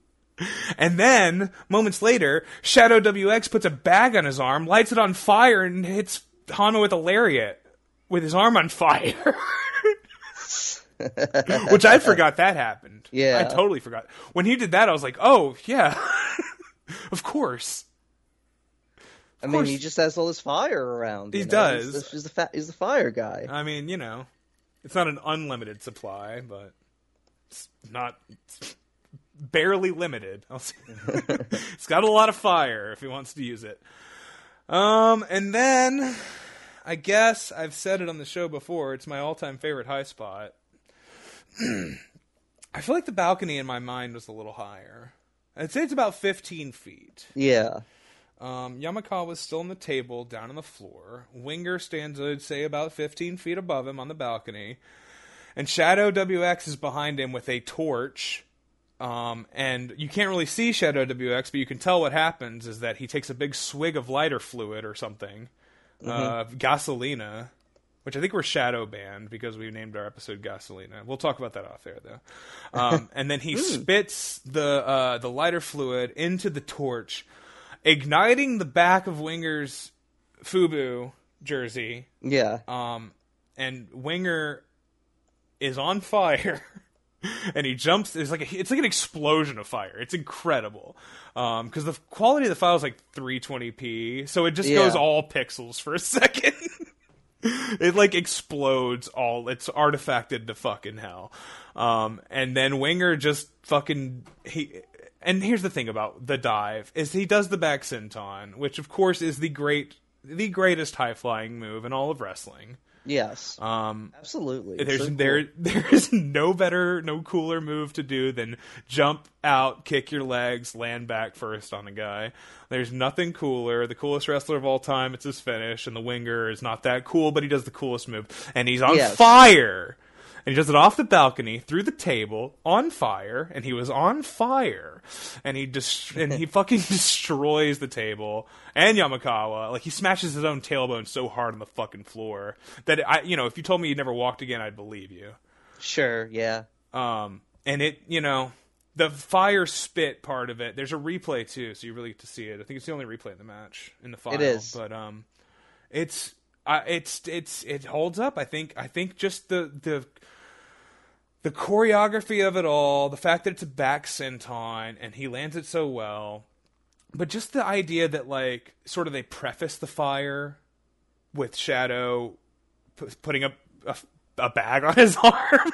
he put a bag he put a bag of uh, dog shit on his arm and he lit it on fire and then he delivered a uh, a running flaming dog shit lariat to Honma. Um, That's just what you gotta do. and then he was like, "You know what? I could do. I could set my friend on fire, and he could jump off this balcony." That's the idea. He's like, "I'll set you on fire. You jump off." And Winger's just like, hell yeah, man. I'm, you- just, this I'm so happens glad in- I get to hang out with my friend. Have you ever seen the Lord of the Rings: Return of the King? You know King Denethor of uh, yes. what was it? Fuck, I haven't seen that shit in a long time. know what you mean. I never read the book, so for me, it's just movies. You know. I, I know their books too. Denethor of whatever. Gondor. Gondor, and he fucking he's on fire and he died. It's basically like that. It's like when Denethor of Gondor, King of Gondor, jumps off the thing. This is the wrestling version of that. Um, similar to how the lighting in the Junkyard Invitational is like Barry Lyndon. Um, Absolutely. he removes his FUBU jersey finally because it is uh, on fire, and then It's they- on fire, and it's also. I mean, they do have a water bucket guy. Important as always. Gotta have as a we've waterman. learned from such incidents as uh, JJ Escobar's crotch on fire. You gotta have a Yeah, you gotta have a water, water guy. You gotta have a you gotta have Captain Parker there to bring you your scarves and your water. You know. yeah. did, you see, true. did you see the trailer for Elvis? Have you watched Yeah, it? but it's really funny It- looking. yeah. it looks really great. Um, can't wait. I can't wait. A lot of the crotch to face ratios uh, in that in that trailer is very good. Um, excuse me. I'm I also am sick still. yeah. So if my my voice goes while I'm describing the man on fire falling off of the side of a building through a table, um, nobody ever does that though. Nobody's ever set themselves on fire and jumped off it. Like, have that is that a thing? Can you think of another time somebody did a balcony dive while on fire? No. And it's not, Not just that he's on fire. His friend breathes fire onto his back. It's like cinematic. It's like it's like Peter Jackson's Lord of the Rings: Return of the King extended edition. You know, Right? sometimes yeah, sometimes it's just you know, I, like I said, that's just what friendship is, man. You know, that's just like being with Bud. Like, yeah. hey, I got an idea. You want to like set set me on fire? That's how I feel when I watch this. I feel like I'm dude, like they're my friends, you know. You know, this feels like you know when he Frodo gets on the ship to the Grey Havens. I feel Yeah. like when I turn this match on, I'm getting on the ship to the Grey Havens. but then I come back and you know, whatever. I don't really know how that movie ends, uh, or the books because never read them. Uh, they make their way back to the ring eventually, and Yamakawa gets laid under a barbed wire board. Winger does another senton, which, as we've mentioned, is the coolest uh, top rope move you can do. Onto the board, um, that gets two. Um, oh, Shadow suplexes him through another board. Um, yeah, we get we get a finish. I, I guess we we do move into a like standard like the guys wrestle and hit high spots through props and I don't know. It's, Yeah. it's all really good. There's a light tube board. Um, which is a good spot. That's uh, what is that? Shadow is gonna go for a superplex on Yamakawa. Honma comes in, light tubes him in the back, and gets under, grabs Shadow WX, who's a much bigger guy, for a power bomb. And Honma's sort of struggling, you know, um, walks the fucking big man over. I'm doing steps, I was trying to miming it uh, over to the tube board, and fucking boom, big explosion of glass. Um, and Yamakawa hits the Yoshitatsu flying spinning heel kick. I love the flying kick. It's so, and anytime it gets hit like that, it's just incredible. It's a fucking body flying like that. Makes no sense. Um, seems really dangerous. You know, low margin of uh, error or whatever. Uh, small margin of error. Um, and uh, then he hits the angel's wings. I believe on Winger, and when he it, when he does it, he deliberately turns towards the glass to drop him face first in it. like it's just like little shit, you know, like that. Um, and then he goes for the pin. Shadow breaks it up with an elbow drop, and he looks cool doing it. He's like a cool guy. Shadow WX is like kind of cool in this match. He wears the FUBU, and he looks like he's like like he should be in a fucking like Should Shadow WX could have been in like a hip hop video like doing elbow drops and breathing fire and set, and putting a bag of dog shit on his fire. and he's like in. Uh, It's very. I mean, did you see? Did you see the clip of, of Savella Cool J explaining all the wild shit he does in music videos? yeah, this has been a thing on Twitter the last couple of days. Yeah, sure, I, saw- I saw like- it. Like, yeah, you know, who's to say that isn't the way that the fucking Shadow WX is? Shadow WX is kind of like an LL Cool J type of figure. ladies love. Shadow WX, Cool yeah. WX. well, Shadow WX. That's good. Um, Honma, um, Honma jumps off the top rope with a light tube and swings it like a double axe handle style. Yeah, over Shadow WX's head, which I think is super cool. I think people do not. We talked about this another time where somebody did a flying chair shot like this off the top rope and Yeah. just down. I think it might have been Matthew Justice or something. He does that sometimes. The idea of like, I'm going to hit you with this thing. Okay, I'm going to jump off the rope and I'm just going to do it. I'm going to swing it down. And it like he's not doing a move with it. There's nothing spectacular about it. It's just I'm hitting you with it and I'm coming down from up here. Hey. You know? yeah. and it just fuck it would hurt worse to get hit with a light tube from that high would hurt worse than from right in front of you It's called velocity and so forth. yeah you know? yeah it's physics. uh time plus comedy equals yeah something like that um yeah it's it's good it's really nice and uh he um what he he gets him for the uh the he gets winger for the super duper doomplex after this um the finish, which is extremely funny that they they went back and and what it's Yamakawa lifts Honma up on his shoulders, his partner, and they it's sort of a doomsday device sort of shape, um, electric chair, and Winger's up on the top rope, and they hit a super superplex, a super superplex, um, and Winger kind of lands in the glass. Um, and that's it. But it's just a very silly move. But the whole match, I, I this one is, I, I, guess in my head also there's another match that I believe is Yamakawa versus Honma singles that I think is in the same building. And there's these two matches were like the ones for me that were like Sure. before like Sekimoto. And of course, we never talked about it, but Sekimoto, of course, was a deathmatch wrestler before he became just a, a tough, uh, you know, fat or not fat, uh, strong, short guy. Yeah, Um, he's a he's stumpy man. I like. I'm a Sekimoto fan, even though I don't. You know, a lot of his stuff is whatever. I still like the guy. I think he's indulges maybe a little too much in his own bullshit, like a lot Yeah. of a lot of the strong BJ stuff has tended to do over the last, you know, whatever seven eight years. But you know, I I, I do think that, that that is an interesting era where he becomes sort of a deathmatch ace, and Abdullah Kobayashi is really starting to around this time become a, a hot guy, um, and and and Ryuji Ito, and then you know you got Honma goes to All Japan. Yamakawa gets the, gets injured by Zandig or the wife beater. Wife beater. Uh, It's, it's a combination of things. That's they both fucked it up. Yeah. But Yamakawa calls the spot, and he had no idea that it's like it's, like, it's a terrible idea. Wife beater's like, I'm not sure about this. It's in his shoot where he says, "I don't think Matsunaga was so hardcore," which is a funny line. But, uh, but like you do see it, and you're like, "Oh, Yamakawa, you're an idiot. This is a terrible idea." Yeah. Like, it's like because I've never seen the wife beater do that in any other context. He never did like uh, the choke breaker off of the uh fucking off of the apron for like a crappy table that doesn't gonna that's not gonna break. Yeah, I don't So, I don't know the spot you in question, but I I mean, you know, whatever. Accidents happen. Yamakawa Yes. kept Yamakawa kept wrestling, obviously, and, and Yeah. and even you know has done plenty of death matches since then. He just doesn't wrestle at the same level, um, and it sucks. Whatever. Wife beater is also uh, a great wrestler. So Yeah. yeah let's just blame? Justice Pain. yeah, yeah, He hurt everyone anyway. yeah.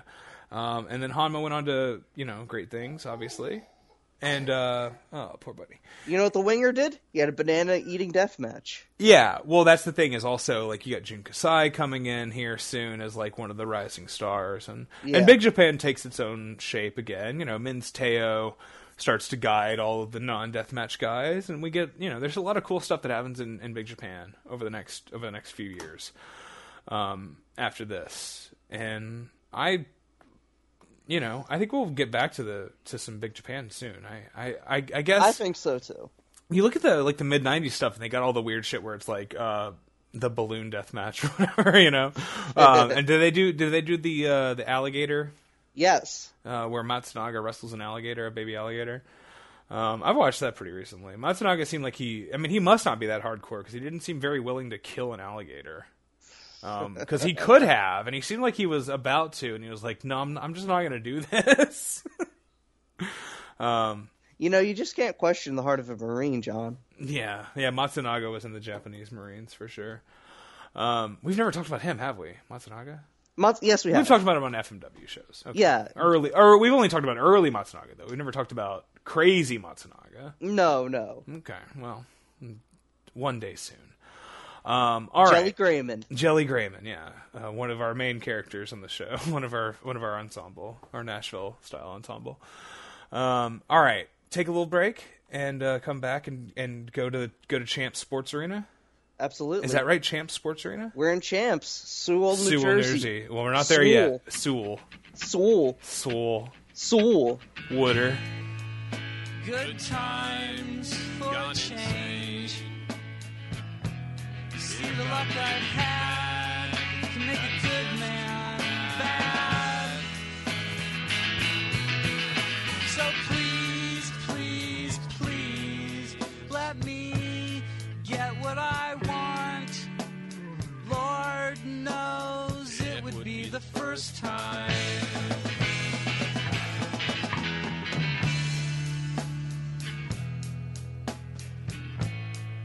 I haven't had a dream in a long time.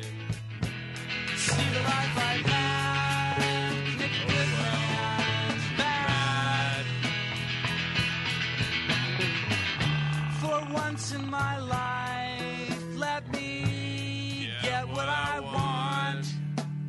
Lord knows it would be the first time.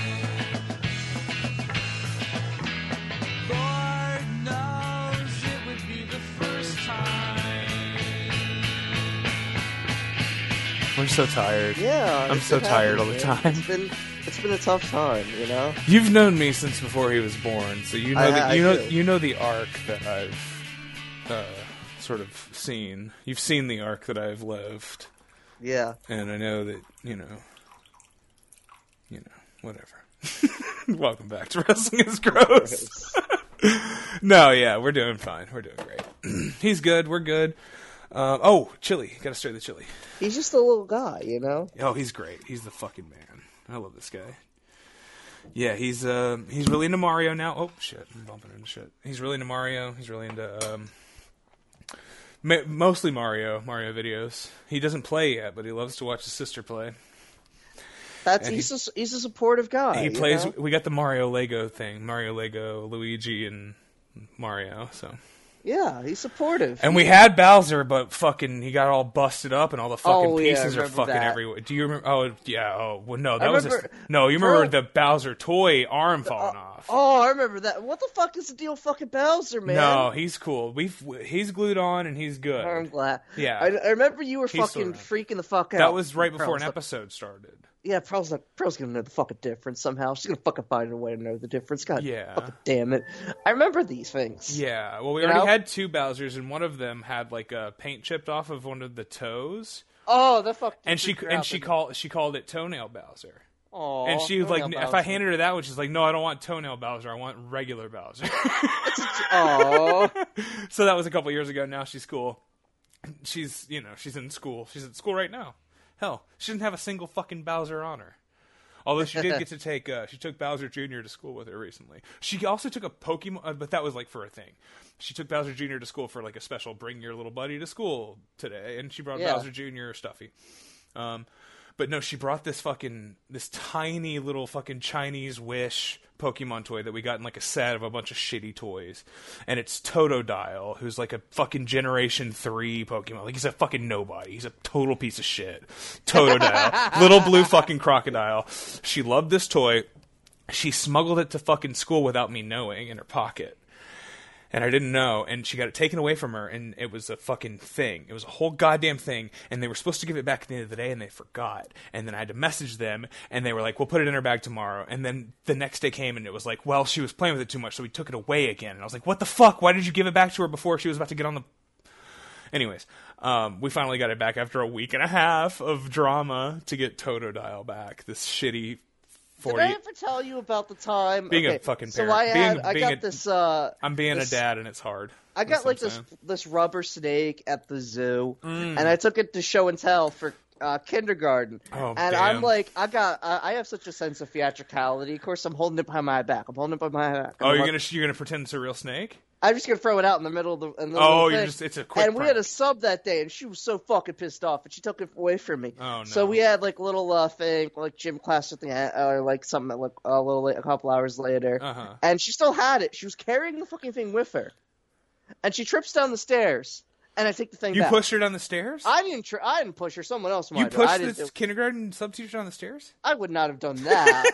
I just, I, you know, I just take advantage of others, uh, you know, others I'm horrible say- decisions. While we're on the subject, my wife is a substitute teacher right now. She's not sure if she wants to keep doing this or not. It's fine. She'll figure it out.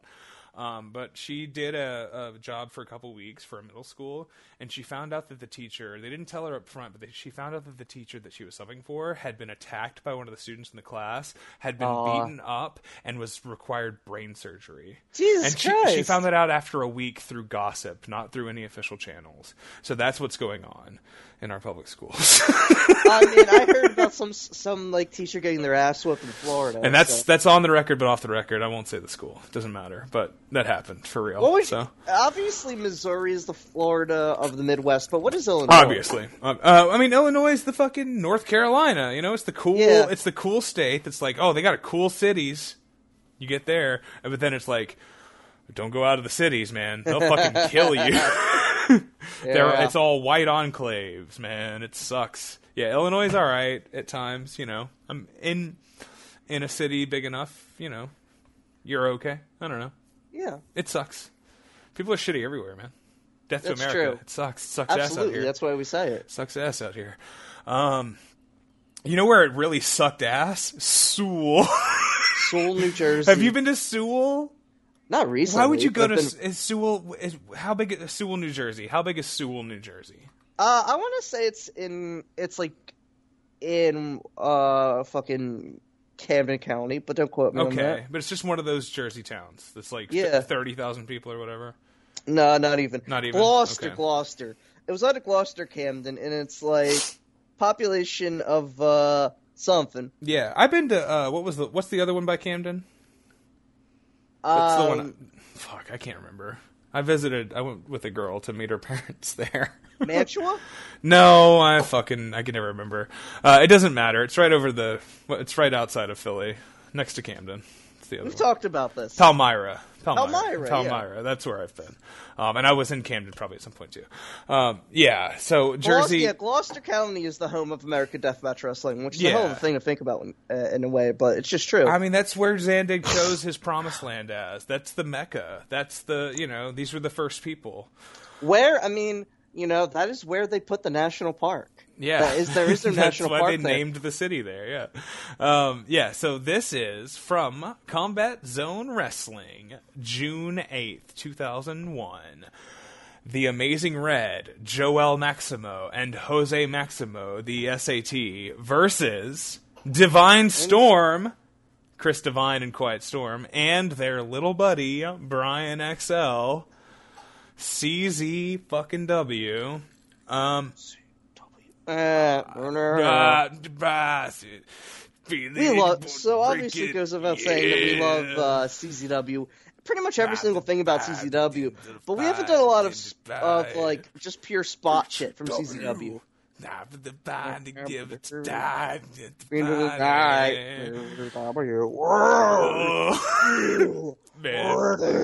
CZW. There's no interests on this file, sadly. No. Um, but the, the the commentary also is on the left channel only, which Yes. I found out when listening. I didn't really your think about that, but it is true that that it's is- only in the left channel. I listened to it. I was like, I'm going to listen to it with the right earbud in and just leave. And I was like, well, I had to switch it around. Because Gargiulo House only in the left earbud on this one, folks. God damn it. um, yeah, the Maximos in red wearing the black jumpsuits, uh, which is a great look. Um, Oh yeah, I love. I I, I think I almost like the black more than I like uh like the the red orangey. Almost. I don't know. They're both great looks, so it doesn't really matter in my head. I think it's a better look than uh, than what they did in Ring of Honor a year later. You know, where they've got the, the singlets. I mean, The I think the singlets do look good. I do like the singlets. I like the design of the I singlets. like the yeah, I like the singlets too, and it gives them kind of a some fucking hell yeah, dude, Hulu. Well, anyway, they they look like real wrestlers there, but I kind of like it when it looks like they're just like just guys who, you know, are off the fucking street. I kind of like I kind of like that they look like they fucking you know, they're like out of nowhere. They're they're just guys who walked in and they're like, uh, you know, we we we can all buy a Dickies jumpsuit and cut the sleeves off. like I don't know. I I always love, uh, especially early in early 2000 indies when you know a a time where people were criticized for wearing too many t-shirts and trash bag pants and cargo pants and jeans and all know. that shit. Yeah. In, in a way, I mean, I kind of, I mean, I, I said this in the group chat uh, like sometime last week, I think. You know who's an archetypal wrestler who I miss, and it's like incredible that I miss this fucking guy as like an archetype? It's Hmm. fucking Eric Cannon. yeah, Eric Cannon I- was a guy who knew what was up. I just am like, like Eric He- Cannon. Is he's not like, gone. He still oh, wrestles. No. But we don't have enough Eric Cannons, which is insane to me. Like Well, stumpy you little guys. you know you don't watch Time Bomb shit. Wrestling. Yeah, but that's stumpy for enough. the show Time Bomb Eric, of course. He is friend of the show. But I, what all I want is just like stumpy little guys Yeah. who throw suplexes. Well, and said- maybe they were trash. You know, every every single wrestler who was in Extreme Strong Style Yeah. or fucking uh, Revolution Strong Revolution Style, Strong Style, any yeah. kind of bullshit tournament that was called Strong Style something from between 2002 and 2006 is great. Oh, you know Right. who I like? Brad Bradley. Brad Bradley whips ass. Ryan you know, Boz. You know who You were about to say Brian Bo- Ryan Boz. No, who? Who? No, no. I even miss BJ Whitmer at fucking times. Oh yeah. How Well, he's. I mean, look, he's. I think he's working right. He's doing stuff. he's uh he's got a job with AEW. Yeah, he's like, he's yeah, he's doing his thing. That's cool. Um, you know who's not doing his thing? Chris Divine. What happened to that guy? I have no clue. I can tell you what Brian XL is doing. I can Okay. tell you. Okay. I, I have no fucking clue. Chris well, so the Divine. maxim. All right, let's go through it. All right, Amazing Red, House of Glory. Yeah. Is he is he a trainer there? He's the owner. Uh, I don't think he officially owns the place. He and Brian XL own the place. I think they officially did sell it to Master P. Oh, of course. Well, the story Well, was that they sold it to Master P and they didn't run a fucking show for ye- like a year and a half. Oh, of course. So I have no idea. Well, they're the back though. They're there. but still. All right, so that's their baby, Hog. They Yeah. named they named they named the promotion. I'm not gonna say it. The Uh, Maximos are back. They they named the promotion Hog, um, House of Glory. Yeah.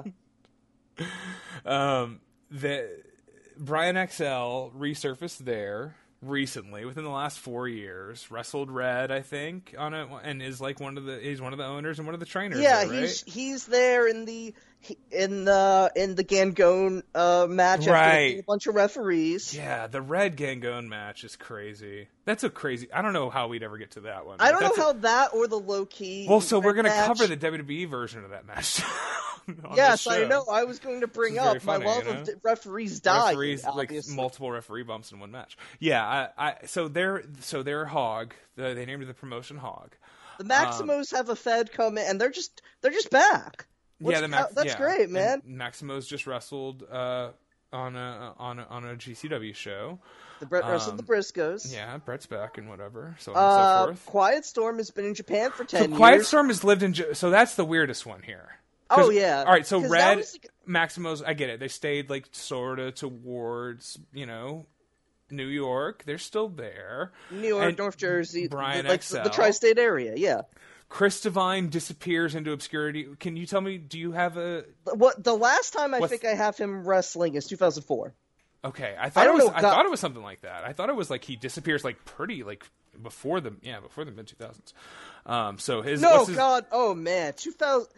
The last match we have for fit for him on Cage on- Match. yeah on Striga's website. What July say? What's Striga say? 2003. Wow. That's insane. That's Wow. even than you'd think, dude. Oh yeah, that is crazy. He just goes. And Quiet Storm, I don't know how quickly Quiet Storm ends up like as like a K Dojo guy. Like the other thing about Quiet Storm moving to Japan is like he's in Noah now, right? And he's been in Noah he was for a in while. Noah for a while. He's uh, he's been doing some Glee. He was doing Okay. that uh, Bodyguards Fed. I think he's going to be in Osaka Pro, which is where he had uh, made a home for himself for a while. He But just like, lives out there and he floats around and he, of he gets work. He gets work in different indies and shit. He He's wrestles. effectively been there for 20 years now. Like, Actively la- working, even as an indie guy, just floating around, working at least twice a week. It's incredible, and we know we don't see hardly any of it. I mean, you could see some of it. I never watch it.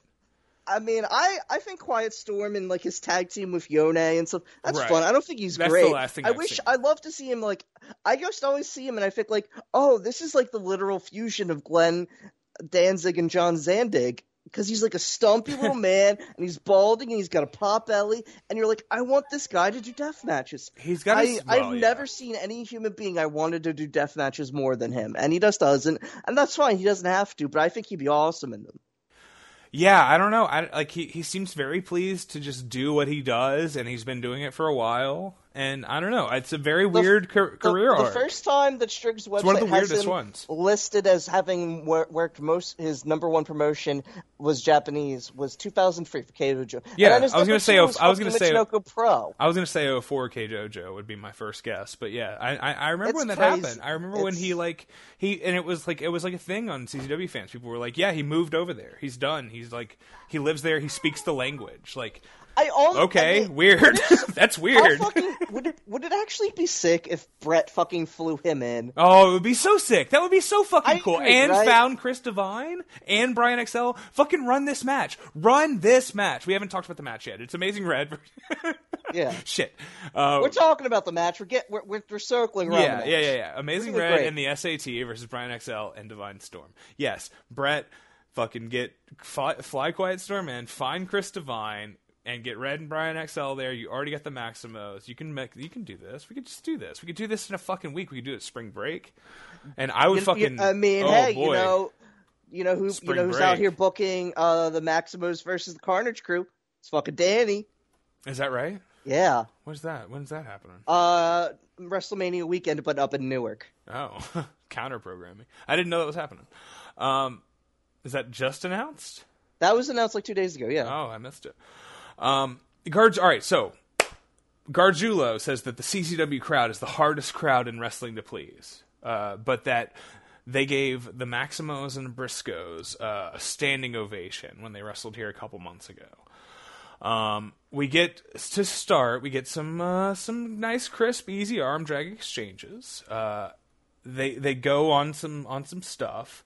It's very much like a you know guys that have wrestled each other before, but it doesn't feel super choreographed. It feels like lucha. You know, it feels like guys Yeah. doing arm drags on each other and being like, "Haha, now I get you." It's. A, haha." I mean, uh, some of it's a little sloppy, but they're also literal. Some of these men are like literally children. yeah. Uh, well, I they, forget they what- that's part I of the I forget if it's jo- uh, if it's Jose or Joel, who is still literally seventeen.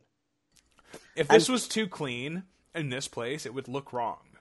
Yeah. Like it, it should look uh, everything should look a little bit sloppy. We're in the Champs Sports Arena in Sewell, New Jersey. We're not in fucking Arena, Mexico. Yeah, yeah, no, you get a Wooderize here, not a whatever they have there. Um, I know they have the seafood in uh, goddamn uh, Puebla, but I don't know about yeah, Mexico. yeah. Uh, where do you get one of those Super Astro Tortoise?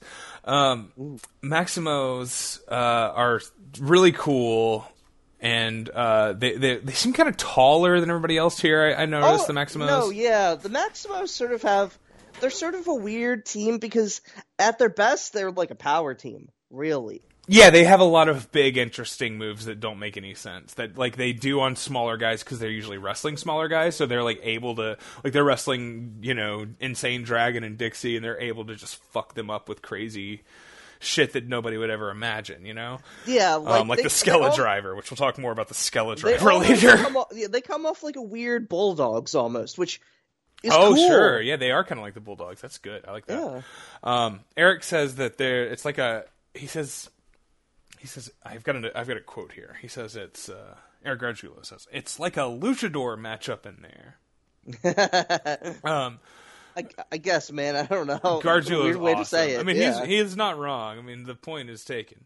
Um, all right, so Quiet Storm is so much smaller now, or small, so much smaller here than he is now. He's a fucking big, thick. I don't know if people have seen him. I don't know if people even know who Quiet Storm is. If you're listening to this, He looks like Bequ- he looks like Pequeno fucking Zandig. It's great. He looks like yeah, he does look like a little Zandig. Um, you know, he's he's got a weird. He kind of looks like he looks like Sammy Callahan's dirtbag uncle somehow. Here or probably- now? Now. Okay, what does he look like here though? He kind of He just looks, looks like, like, a tiny little nerd. he looks like an E ECZW guy. Like he's just like a CZW looking ass guy.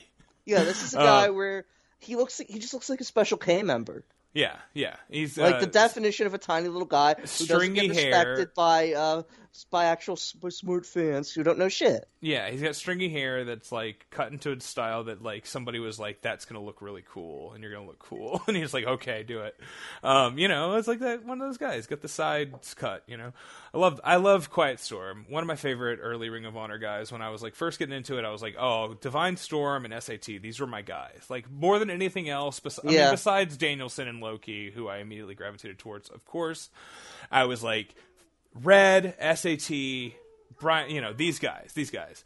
Um, and I didn't see this one first. I think I saw, I think I saw these guys in Ring of Honor first, and then bought, and then I saw this tape after like I went on message boards, and people were like, "Oh, well, you like that? You got to check out the fucking June eighth, two thousand one CZW." And I bought this tape. I got this tape.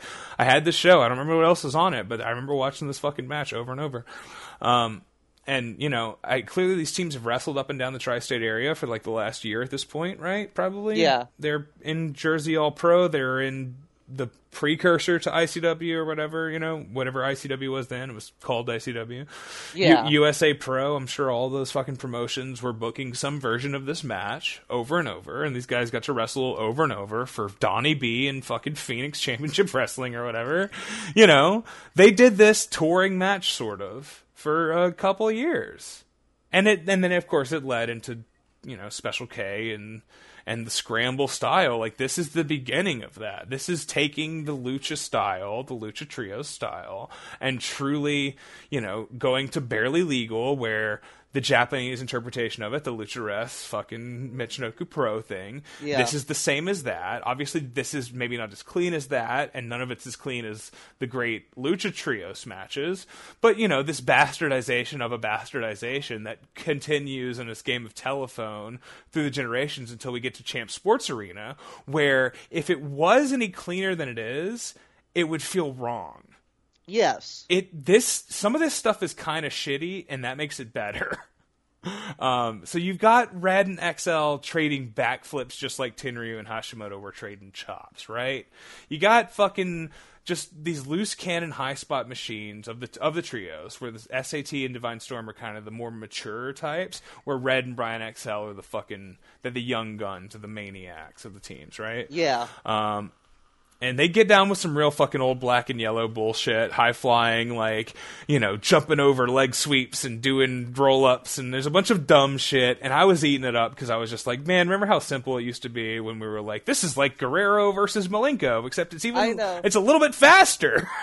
Sometimes I, I, I, I mean, I've enjoyed a good Guerrero Malenko since then. Yeah, yeah. But it's like it's, It's- it's always funny, you know what it is? It's like hey, it's a valid look.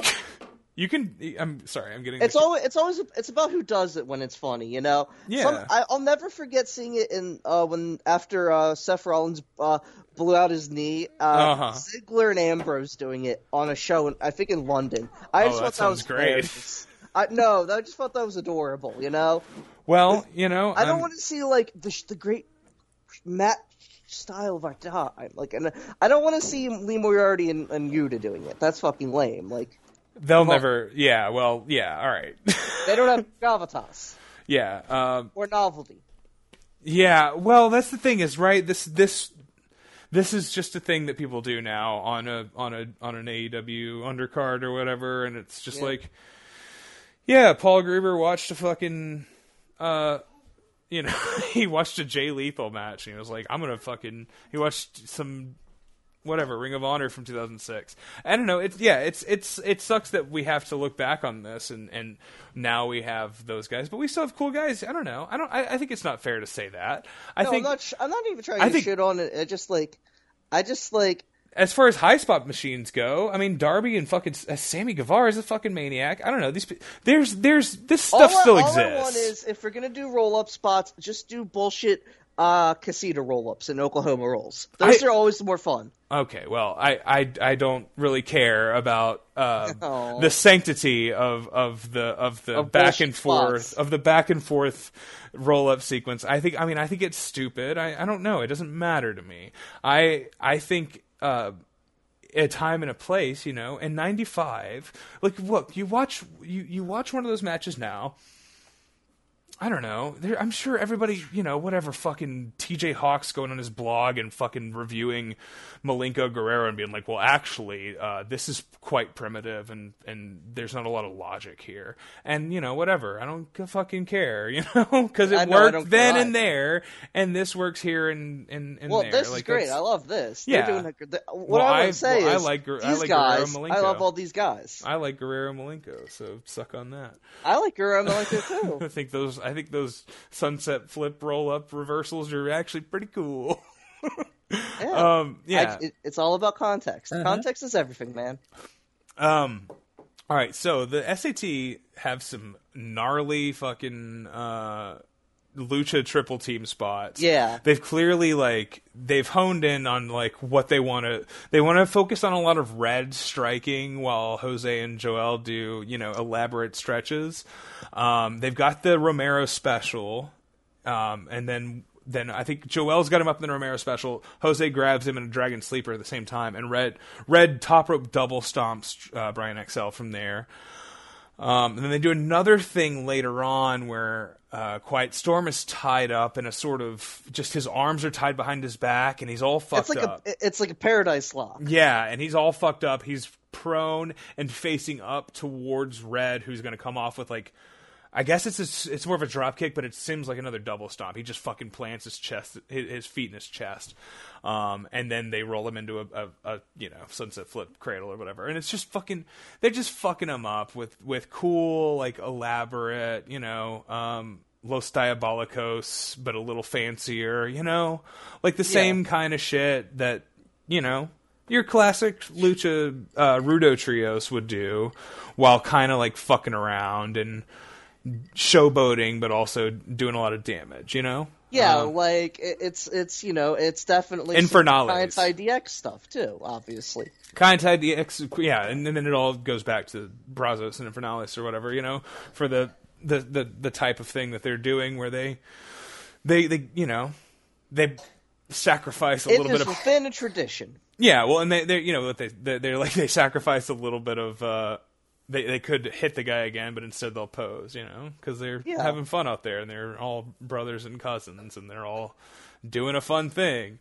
Um, they're having fun out there. That's part of lucha, absolutely. Um, And so I think they are kind of I don't know. I think they're like a genuine lucha trio. I think that's that's sort of the thing I got from this was that Red and the SAT felt like a classical and and you know the finish we'll get to it but the finish is absolutely just like the the the pin they do for the the pose they do for the pin is spot on just Absolutely. bullshit um so good um let's see here get back into this sorry I got into a thing about them.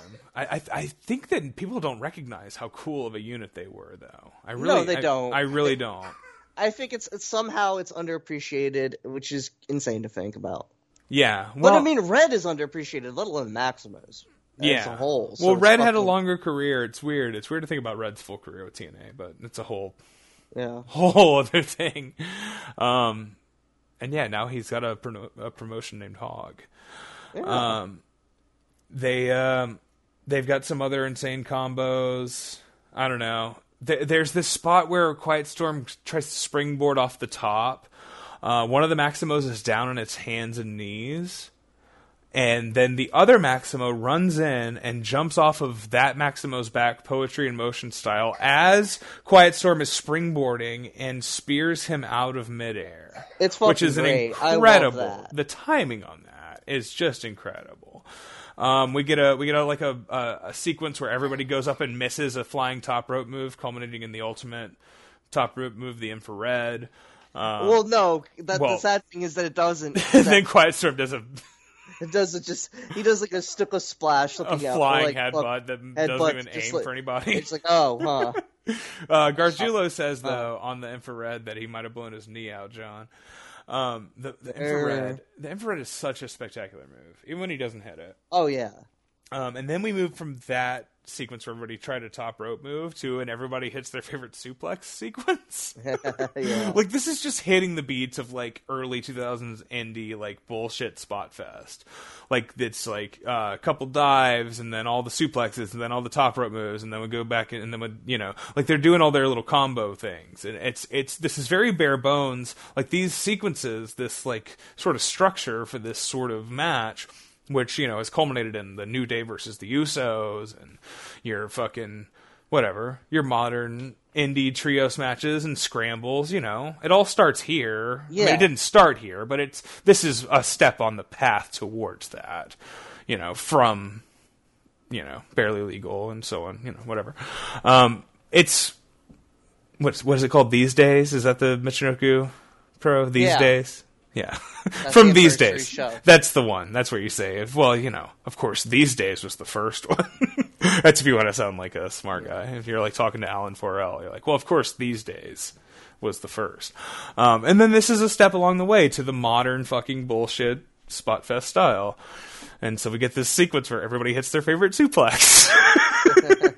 um, I think the the highlights being uh, Red hits a dragon suplex on Chris Divine that has a horrific Oh yeah. flush head, nothing else. Just he let, he hits his head and it cranks back the wrong way. It's really gross. Um, and then Joel Maximo does a bridging fall away slam as his suplex of choice, which is like, wow, that's a weird guy. Yeah. a weird guy decided to do the bridging fall away slam. That's like the one of the weirdest moves in the world. Um, and then Divine, and then we get it. We get our dive sequence right after this. We get a Divine hits Tope. One of the Maximos does a moonsault press off the top. Uh, Quiet Storm hits a twisting tumble lead. Uh, uh, Brian XL hits like a midair switch top rope Asai moonsault. Looks fucking great. It looks awesome, and XL is quietly like one of the best guys in this match, but he's just Oh, kind of yeah. off in the corner doing it. Like he's never the focus, really. Um, and then Red tops everybody, of course, with he does a uh, with a chair propped up. He does a triple jump tope con hilo, I guess. Yeah. Sabu style triple jump, flipping like swan taunting out, incredible form, like distance, like you know, just a wonderful dive, perfect dive. Um, and then back in the ring, Quiet Storm hits the best wrestling move of all time on the on the Amazing Red. the best, the single greatest finish. Are you a fan of the Storm Cradle Driver? Absolutely. It's grotesque. the most incomprehensible move ever. it is a half Nelson, half, you know, waist lock. So half and half. And you lift them up like you're going to suplex them. And then you tuck their head forward and flip their legs up and cradle the legs and drop them on their neck. And I swear to God, every time I've ever seen him do it, it was the scariest thing I've ever seen. Oh yeah. and there's like you know the the the Joker driver, the Rubik's cube is like a very it's not a variation on this, but it's a similar landing. This type of move where a person lands with both legs tucked under the arms, but neck down with the head tucked in like that. The compression on it, like it's the the you know Green Phantom. Yes, that's exactly what I was thinking. Yeah, he does it. He drops to the knees. It. Knees, which is grotesque. but also i mean so some so he he did sometimes land knees first on a guy but for the for the most part the knees gives at least a little more room for the tuck to complete which is sort of my concern is that i would Yeah. that my head wouldn't go all the way down and i would just get stuck you know Yeah. quiet quiet quiet storm the storm cradle driver um I just love a move that just like It- just it, even now. I'm It like, takes oh, that man, long. really uh, collapses the asshole on you. it takes that long to explain and yeah and it just rips your fucking flesh dude it's yeah that's that's one of those that's an asshole stretcher for sure um brian xl does the jody fleisch 720 ddt which i did not see coming he hits it's the that's what it was right Yeah, it was a full on like he did the the turn and everything he and he did it as better as good as i've ever seen jody fleisch do it it, Brian XL is underappreciated. Uh, too, everyone here is underappreciated, except maybe Chris Divine. No offense to him. It's just, I, oh he's I good in this match I You know, like he's good in this match. It's He's also he's like, underappreciated because he retired and nobody noticed until we Yeah. just mentioned it. Yeah, that's the problem. That's so that's underappreciated. Too. It's hard. Yeah. It's hard to evaluate his entire career because his career was like two days. This match and like Yeah. a couple others. Yeah. Yeah, I don't know. The fucking Jody Fleisch DDT. That's cool. Brian is cool. He hits a springboard 450 also, like right after that. It's like crazy. It's 2001. Like, Yeah, It's crazy as hell.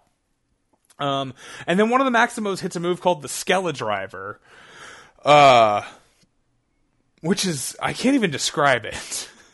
I can't either. Really, He gets him for a power bomb. He tucks his hands between his own legs, reaches around the legs, grabs the hands, which we've seen. That's like a thing that the SAT does with some other moves too. I don't know. There's it doesn't make any sense. Skella driver, awesome move. Look it up. Look up the top ten Skella drivers list. sure, that's somebody. Yeah.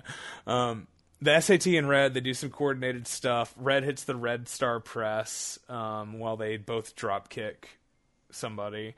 Um, and I think Red had to be the first standing shooting star I ever saw. Yeah. Yeah. Yeah, nobody else was doing it before him. And I was like, And oh, you then- can do that? Oh, shit. And nobody Never else occurred was to me. it before him. And then Brian XL does it in the same match, which is the best part. Well, and then and Eric does say like, "Oh, it looks like you stole it from." It's like, okay, you don't have a patent on a weird move on your Yeah. weird backflip thing. Um, it's not like the Skella driver, which if somebody else does the Skella driver, then they owe royalties to Joel Maximo. Absolutely. Um, Chris Divine at some point here towards the finishing stretch, he hits the most convoluted spine buster I've ever seen. um, and then he and Brian XL both uh, do topes, but they're just met with chairs uh, held by the Maximos. And then we get a kind of a clusterfuck ending, but it's it's still good. The Maximos throw the chairs at Storm. They don't quite know what they're doing. It takes a little while to get to the actual finish here. Um, but Red's uh, big red afro is out now yeah. which you know i gotta say whenever red's big red afro was exposed from the do-rag that's when you know shit is like it's what stop playing with the ps4 what are you doing? I'm doing for nothing. i hear the ps4 menu god damn it um red's big red afro um it looks it looks incredible. The maximos hit the spanish fly and then red hits a fucking phoenix splash. Yeah it was a phoenix splash right yeah He goes for the infrared. No, it's He a- actually hits it's a, it. no, it's a Phoenix Splash. It's a twisting fi- uh, 450 that he actually hits at the end. It's not the infrared. Trust me. Just trust me. um, Hmm. yeah, no, it's on YouTube, folks. Check it out. Um, and they do the they do like a trio pose at the end for the win, like Kaientai DX. It's just it's really incredible. Um, obviously a lot of these guys sort of left. I, I guess all of them left CZW pretty soon after this, right? This was sort of a, a platform. This and and a lot of the other indies, and they ended up in Ring of Honor. And then you know it's weird. Red ended up in in TNA for quite a while. Um, the SATs did too, right? But not as like a featured feature Yeah. act. Um, they kind of just work indies. Quiet Storm moves to Japan. Brian XL fades in and then back out of obscurity over the next few years. You know, um, he. You remember he appeared in that fucking Evolve uh, fray where he God he it, he yeah. blew that dive really bad. Oh man, he looks so bad. That's felt- that's 2010, right? uh 2011. Yeah, that fucking rules. That was awesome. That's sort of that like that's sort of like a precursor to the show because that was on. We don't know evolve, and that that was like one of the first gifts I made, and I was like, well, I should make more podcasts so I can make more gifts like this. Yeah. yeah, that was uh that's a XL's a cool guy, and I'm glad he's still around, uh, kinda in some some fashion. Uh, him and Red, and then I don't know, the Maximos are back. Chris Divine though, you know, where's Chris Divine? Where's the fuck is Chris Divine? That's the question. That's what we really want to know. That's the ultimate question. Good match. You like it? Hell yeah. It's kind of, you know, I mean, it's it's hard. It's weird to come back to a match like this where it was like, wow, this was mind blowing. Like people say this about Barely Legal too, right? Yeah. Um, but it's just like at the time it was mind blowing. But I don't know. You see it now and and you realize it was mind blowing then. We've seen crazier stuff since, but also like the way they thought about these moves and spots was kind of different then. Yeah. like it's a lot of it wasn't as honed. You oh, know, okay, so Oh, the edges you know, are rougher, you know. You know you're going to see the seams. You accept Yeah. that you're going to see the Yeah, seams. yeah. So that means you, You appreciate the things that are a little like that are that are still like you wouldn't expect a- anyway. You still see the seams sort of on on this on the whatever the today's version of this match is too. Oh, of course. It's all about how, repetition. Like barely legal 97 doesn't have because they've been doing that match like 100 times. well, yeah, those guys are perfect. that's yeah. that's a perfect yeah.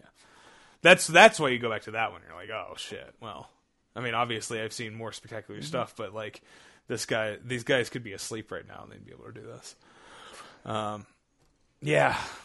Red, Chris Divine, shuts out, shuts out to Chris Divine, the worst guy.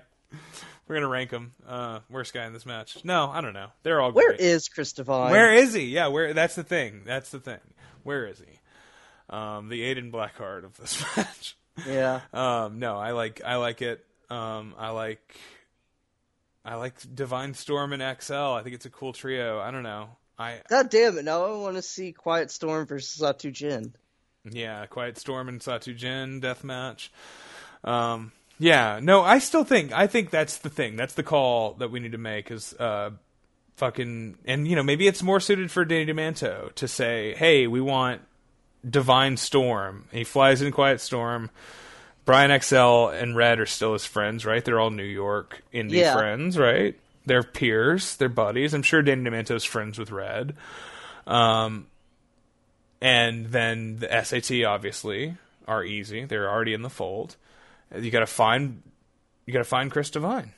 He's got to find Chris Divine. Find Where Chris Divine. Pay for a plane ticket for uh, thick ass Quiet Storm. Get him to get him to stop wrestling Kata in the house or whatever the fuck he's doing for five minutes, and well, let's do this. Let's do a fucking twenty year anniversary or twenty. No, it's twenty one, but still twenty year anniversary of Ring of Honor, which is the thing that made me aware of these guys. I don't know. Cool. Yeah. One of those matches, you know, it's one of those matches. I'm glad we did it because it's like one of those matches you gotta like. I've thought about it for years. I've been thinking about this match for years, and I love it. Um, so yeah, Absolutely.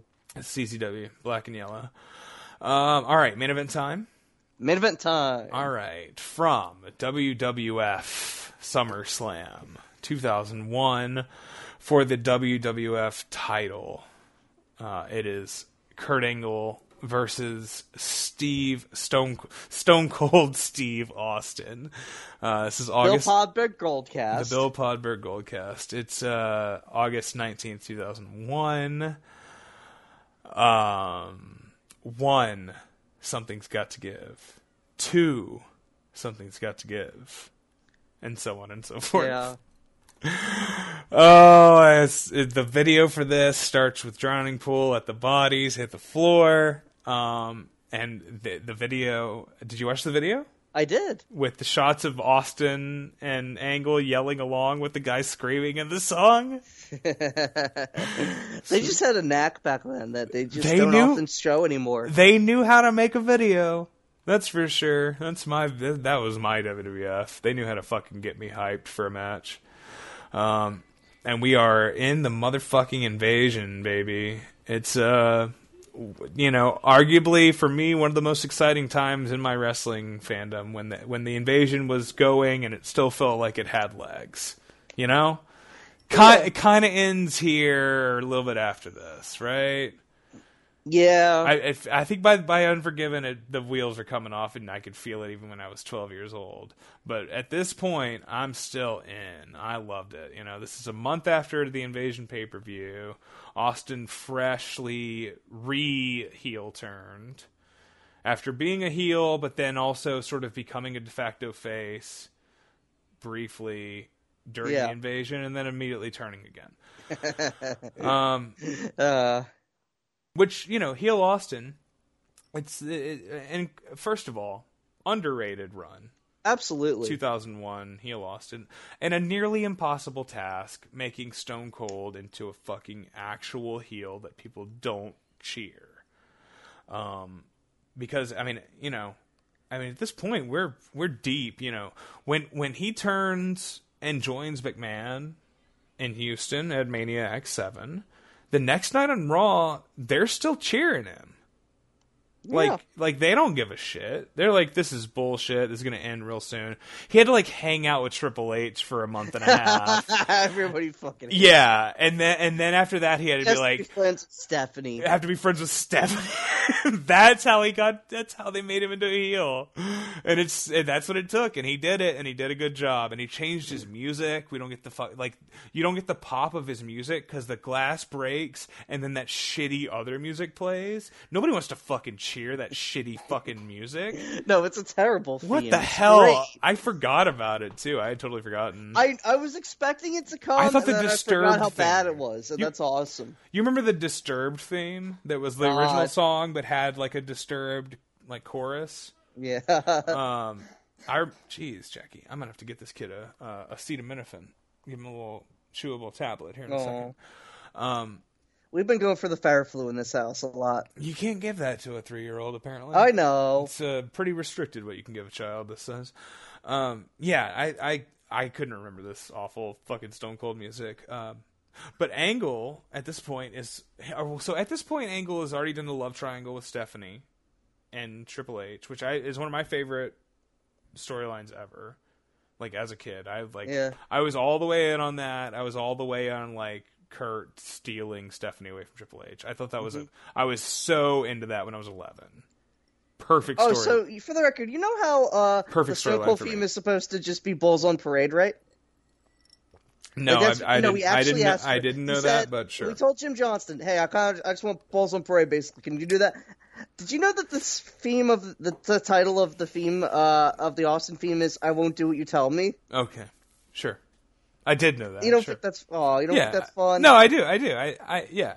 Um, I didn't know it was Bulls on Parade. I never, I never heard that. Um, Yeah. It makes sense though. Yeah. So he's he's uh Angle at this point is already like a past all of that. He's like. F- what happens to Angle? God, what happens to Angle with the Triple H feud is tragic. It's like people always talk about Booker T and you know um, CM Punk and all these people that like after a program with Triple H, they were just fucking busted. You know, Triple H just buried the shit out of them. You know, without even like seeming like he was trying to. They just ended up in a worse place after they feuded with Triple H. Kurt Angle losing, like getting Stephanie to fall in love with him or whatever, and then her Yeah. just being like, "No, um, I was just." You know, and then just kicking him in the balls.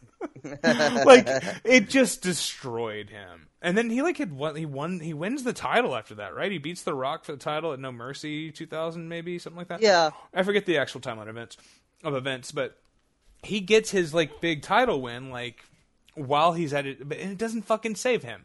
Kurt Angle like figures out how to be a top babyface in this company by being an almost satirical version of a goofy, uh, like a goofy babyface hero. Like he's got the the the the um the patriotic music that started out as a thing to gather heel heat has now become this like sort of multi layers deep um pandering but also comment on you know I, I mean like kurt angle's a goofy motherfucker he drinks milk you know Yeah. he's not like people are like Haha, this guy's yeah all right he's kind of funny and weird like nobody's like people you know he's a legit badass but he's like a very different top babyface if you like compare him to stone cold steve austin Yeah. there's no fucking common ground between their characters, you know. No. Um, and yet here is Kurt Angle in this role of the battered babyface that Stone Cold was in a mere, you know, whatever, two years ago, or off and on over the course of the last four years of his career, right? Yeah. So it's interesting. Kurt Angle's got like fucking shiny, snazzy new gear on. There's all He's these. got that. He's got that gay ass shoulder tattoo. Yeah, the shoulder tattoo is very funny. He's still got the hair. Um, for It's another, starting to go, but it it's not gone. he, uh, it's him and Edge, right? And he loses it at King of the Ring 02? something like loses- that. I wa- yeah. I think it's 02. So he's got another He, he nine months. Edge, but I'm like, does he lose it at Mania? No, it's not- Edge has that it's- match for Eagle. It's King. It's King of the Ring or Judgment Day of uh, 02. I know for sure because I was Yeah. I, that was my it's my time. That was when I was really loving this stuff.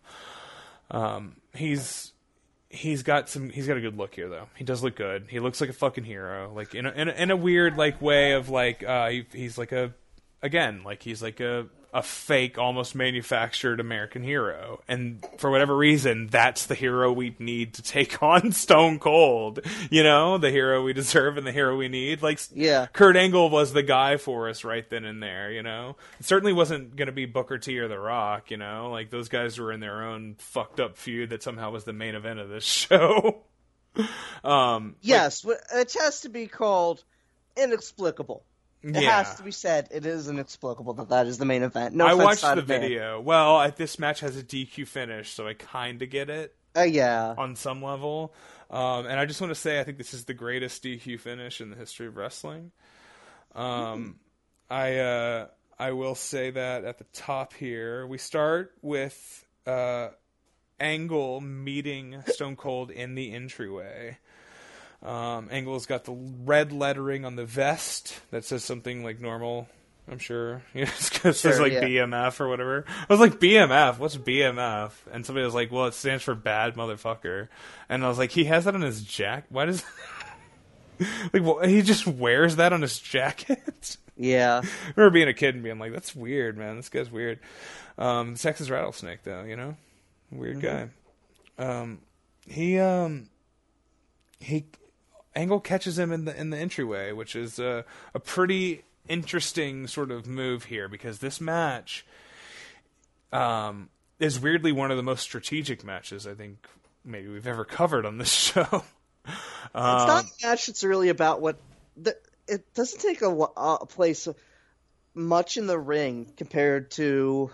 Uh, you know, any like this isn't a gimmick match. It doesn't have a stip. It's just Sure. a regular ass match. It's just, just a lot on the outside. Well, all right. So even beyond that, most of the match actually takes place right there in that small space between the announce tables and that one side of the ring. That's true. The most of the match does.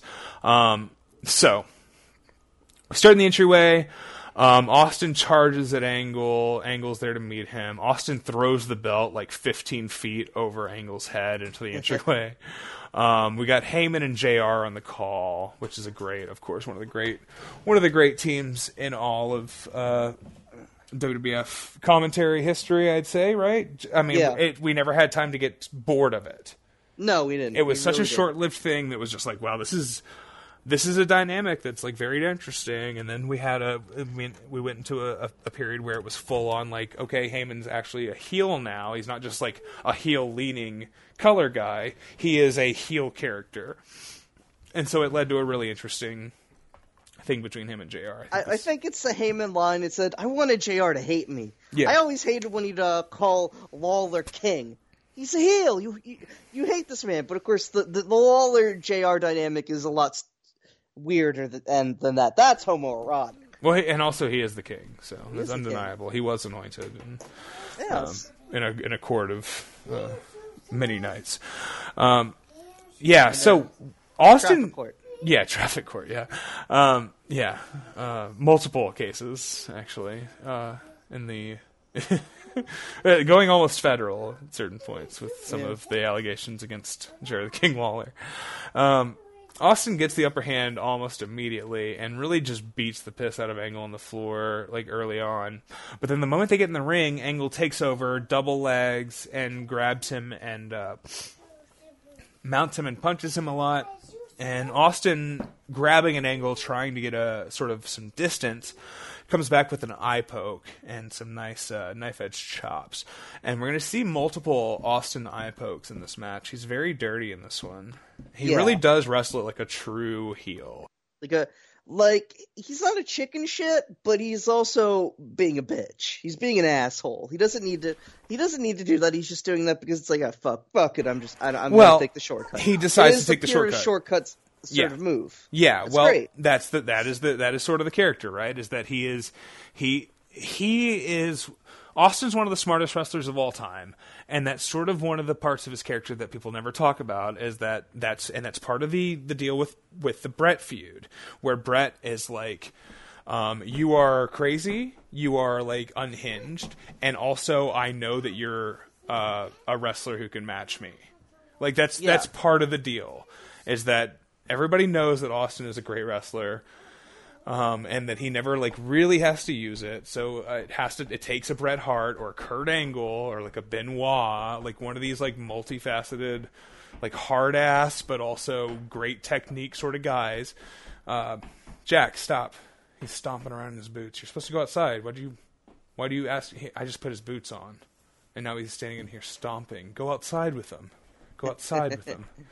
I didn't put him on so you could stomp around in here while I talk about how Chris Benoit was a great opponent for. go, go, go, go, You don't have. You don't have. You don't have technical showcases against Mick Foley. You know. Yeah. For better or worse. Yeah. just not going to. Yeah, and I think I think that's I think that's that's that's why this is like one of the great formulas for a great Austin match. You know, Ang- Angle and and and Brad obviously. Um, he um he does this uh the, the the structure of this match is basically Austin um is good enough but can't like really hang in the ring with Angle on like a at a at a high level so he keeps taking it outside. Um that's sort of the whole match. That's why the match sort of happens all on the floor out there. Yeah. And um Austin makes his attempts at offense in the ring. He tries some technique stuff. He does. Uh, he he works the leg. He does the classic drape the drape Angle's leg over the bottom rope and drop the ass on it. Um, Yeah. and, and you know nobody works the leg like that anymore. Everybody just does a bunch of f- fucking fancy shit. Austin's just like leg trap, knee drops, uh, fucking standing toe hold. Like what more do you need? You know, just crank it. You know, look Yeah. as long as it looks mean and you fucking look mean doing it. You know. Um, and then a- at some point here, Angle counters into an ankle lock, um, which is his finish, which is one of the sort of the top protected finishes in all of wrestling at this point. I think, right? Like the the, the ankle angle lock, Yes. the angle ankle lock. It, it, it's uh, it's it's deeply ironic to say that, but it, yes, it was. It was. I mean, well, I mean, Ken Shamrock's ankle lock before it was also a, a deeply protected yeah, finish. it's it's Um, not 2004. Yeah, yeah, and it wasn't all about like flipping out of it. Like the the reversals for a lot of the stuff, obviously, with the Eddie Guerrero feud, get pretty out of hand, um, and a lot of this stuff gets watered down over the next couple years. But at this point, I think the ankle lock was a big deal. Um, and now we've had to live through Jack Swagger and shit like that. So you know, we've had to we've seen the worst of this. Hang on. Sorry. Oh boy. Oh, we almost did it. We almost did it without everything going out of control. Fuck. Um, it's fine. Yeah. Um, um, all right. So, Angle counters into an ankle lock, and Austin retreats to the floor, where he immediately gets the advantage. So that's sort of the deal here. Because uh, back in, after a minute, Angle backs Austin to the ropes. Um, Austin feels, you know, sort of uh, cornered again and dumps Angle over the top of the floor again. So he seems to have figured out that he just, like, takes it outside if he gets in trouble. Then back in the ring, uh, for the third time. Austin, the hubris, causes Austin to be a little cocky, and he's making faces. He's talking shit to Hebner. Um, he's smacking Angle in the side of the head with his knee brace, and he does some vertical suplexes, and he's yelling at someone in the crowd. Uh, he's he's got someone in the crowd. Uh, he's yelling "Shut up, fat ass" at them. um, just a you know a really nice brief control segment, and then you know he takes too long. He's fucking around too much, and Angle gets three Germans, four Germans. Fourth elbow, uh, Angle gets back to it, hits a fourth and fifth. Austin grabs the ropes before Angle can hit a sixth, but then Angle grabs him again, hits a sixth and a seventh. German suplex in a row. Seven's my favorite number. JR bro. says JR says seven is his favorite number. terrible Jim Ross. I have a I have a note here that says that JR says seven is his favorite number. I didn't really understand.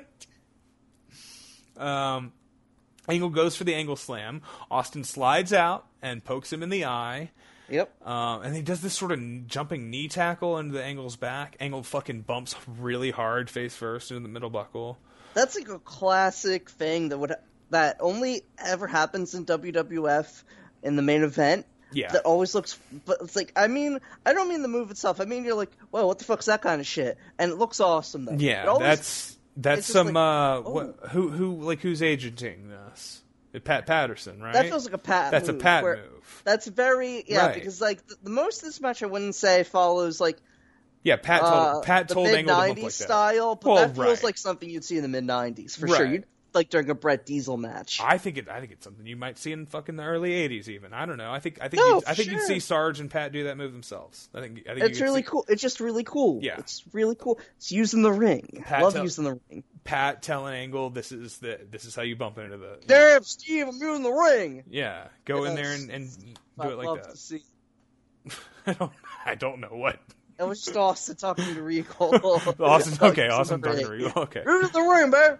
Yeah, yeah. I, I don't know. I think I think Angle is um, one of those guys that obviously was still. I mean, you know, he's.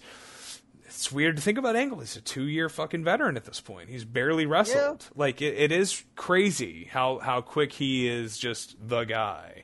He is like one of the great like prodigy prodigies of uh, of wrestling. One of the guys who just got it immediately, and you know, like a, like Terry Gordy or whatever, you know, just was like, let's do it, let's fucking put you on top, you know. Um, and he, um, so let's see here.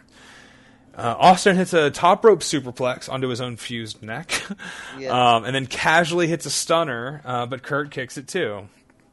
And so it begins. Um, Austin gets in Hebner's face. Uh, Angle comes back at Austin, attacks him from behind, and just gets stunned again. And then he sells his way all the way out of the ring, right? yeah. Um, Austin tells Hebner, "Go out and get him. Go out and get him for me. uh, put him in the ring." Um, one of the best things ever is Austin bullying referees, but especially Oh, yeah. fucking bitch ass Earl Hebner. Piece of shit, Earl Hebner. Um, Angle gets busted open, I guess, on a uh, on a post bump here. It's weird. I want to say it happens because of the spot in the corner. Yeah, well, that is Because a face weird first little- shot. There's a little bit on the angle, and then there's, but then he gets really fucking bloody on the post shot. Was there okay? It's weird. So the it's, story, it's a weird thing. So there is a story here. Um, this is Angle's first time blading, and he. I remember hearing him tell this story. I think about, um, and I, I don't know. Maybe Austin cuts him for him. Is what it is. Sure. But he, he had trouble making it work. So I, I think no. What it was, I think, it was that he cut himself, and then he had Austin like rip it open for him and punch him a bunch. I think Yeah. is what happens. Um, so that's why you only see it once they hit the floor. So yeah, it might have happened. Off, that turnbuckle spot is ha- fucking intense, and I could But it- see that. it's- like it's not an exposed buckle. It's not like they pulled the pad down, but I, I could see. I could see you justifying a blade job off of that. It's weird because it doesn't look like a broken nose spot because it hits on the cheek, but they sort of sell it like. But then there's I don't know where the blood in the comes. usual spot. I Yeah, mean, and you definitely see blood on the side of Austin's head, which where the fuck else that blood come from? yeah. No, I mean it's a hairline uh, Oh yeah, for sure. Blade job, obviously, but um, yeah, when he had a hairline. um, yeah, he he looks good though. He looks good. He's he he bleeds a shitload by the by the fourth, the third or fourth fucking shot into the post. Um, Austin goes to grab the belt and Hebner takes it away from him. Austin flips in the bird and picks up Kurt Angle, throws him into the post again and again. Um, he mounts Angle, punches him, and really opens the cut up. And, and Angle bleeds really good here after this. Um, and and Austin's got uh, great punches. Yeah, You know, I know, I know. What, Uh, what a. Uh, Steve Austin. Um, Angle. Uh, all right, so Austin takes him inside the ring, gets a pin, gets two, and then Austin immediately takes him back out of the ring and says, "I'm gonna just throw you into the fucking ring post some more," and does it like three more times, which Yeah. is just like cool wrestling, like good game plan shit, you know? Like okay, um, here's how I got. I'll just keep doing this. This is how I got this far. Um, I'll do this, and then he threatens to slam him into the announce table. And Angle gets a, a, a very brief but exciting comeback where he shoves Austin into the rail. Um, Austin hits lower body and flips over the rail into the crowd. Um, and then he comes back almost immediately and just suplexes Angle over the rail himself and onto the Yeah. concrete.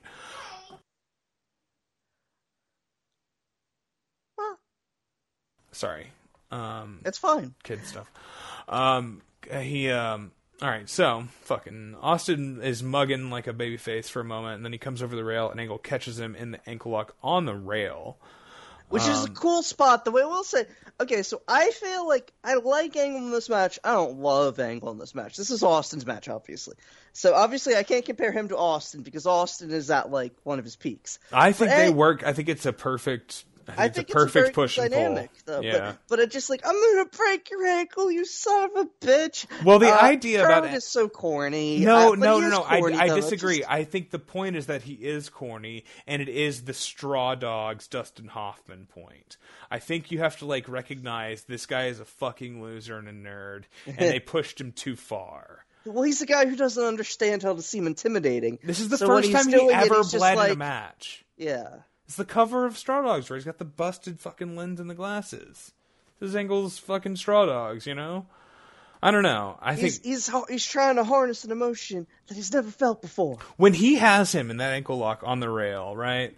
Um, and and then he he's shouting. He's not. He's shouting, "Come on, woo!" He's like having fun. doing the He's woos, which is goofy. really funny. Like It's he's really- a goofy guy. He doesn't know how to be cool. He's not trying to be cool. That's what's No. cool. He's a fucking corny bitch. He's, he's and that's like it's genuine. That's the thing, you know. He's not cool, but he's likable. It's such a stark contrast with Austin too, you know, and especially Austin being this attitude era babyface who was cool because he was a mean sob, and now we've got this guy, and you know, 9/11's uh, gonna happen in like three weeks. We gonna we're gonna need an American hero who drinks milk, all right? You know, Yeah. you know what I'm saying?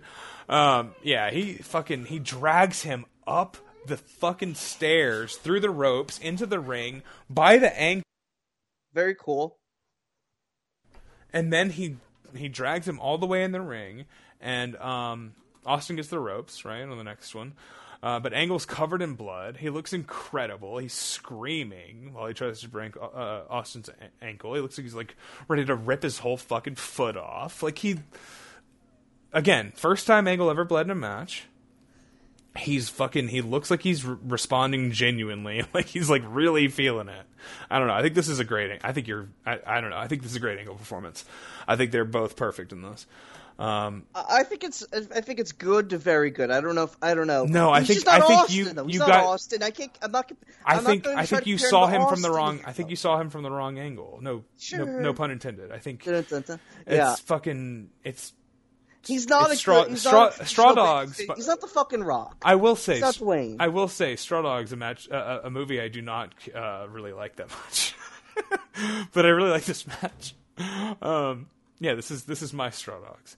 Um, what what the hell happens? He gets the fucking ropes. Um, Jr. says that Angle is losing blood by the heartbeat, which is a great, awesome. Oh, that's a great line. great yeah, JR I can't call. deny that.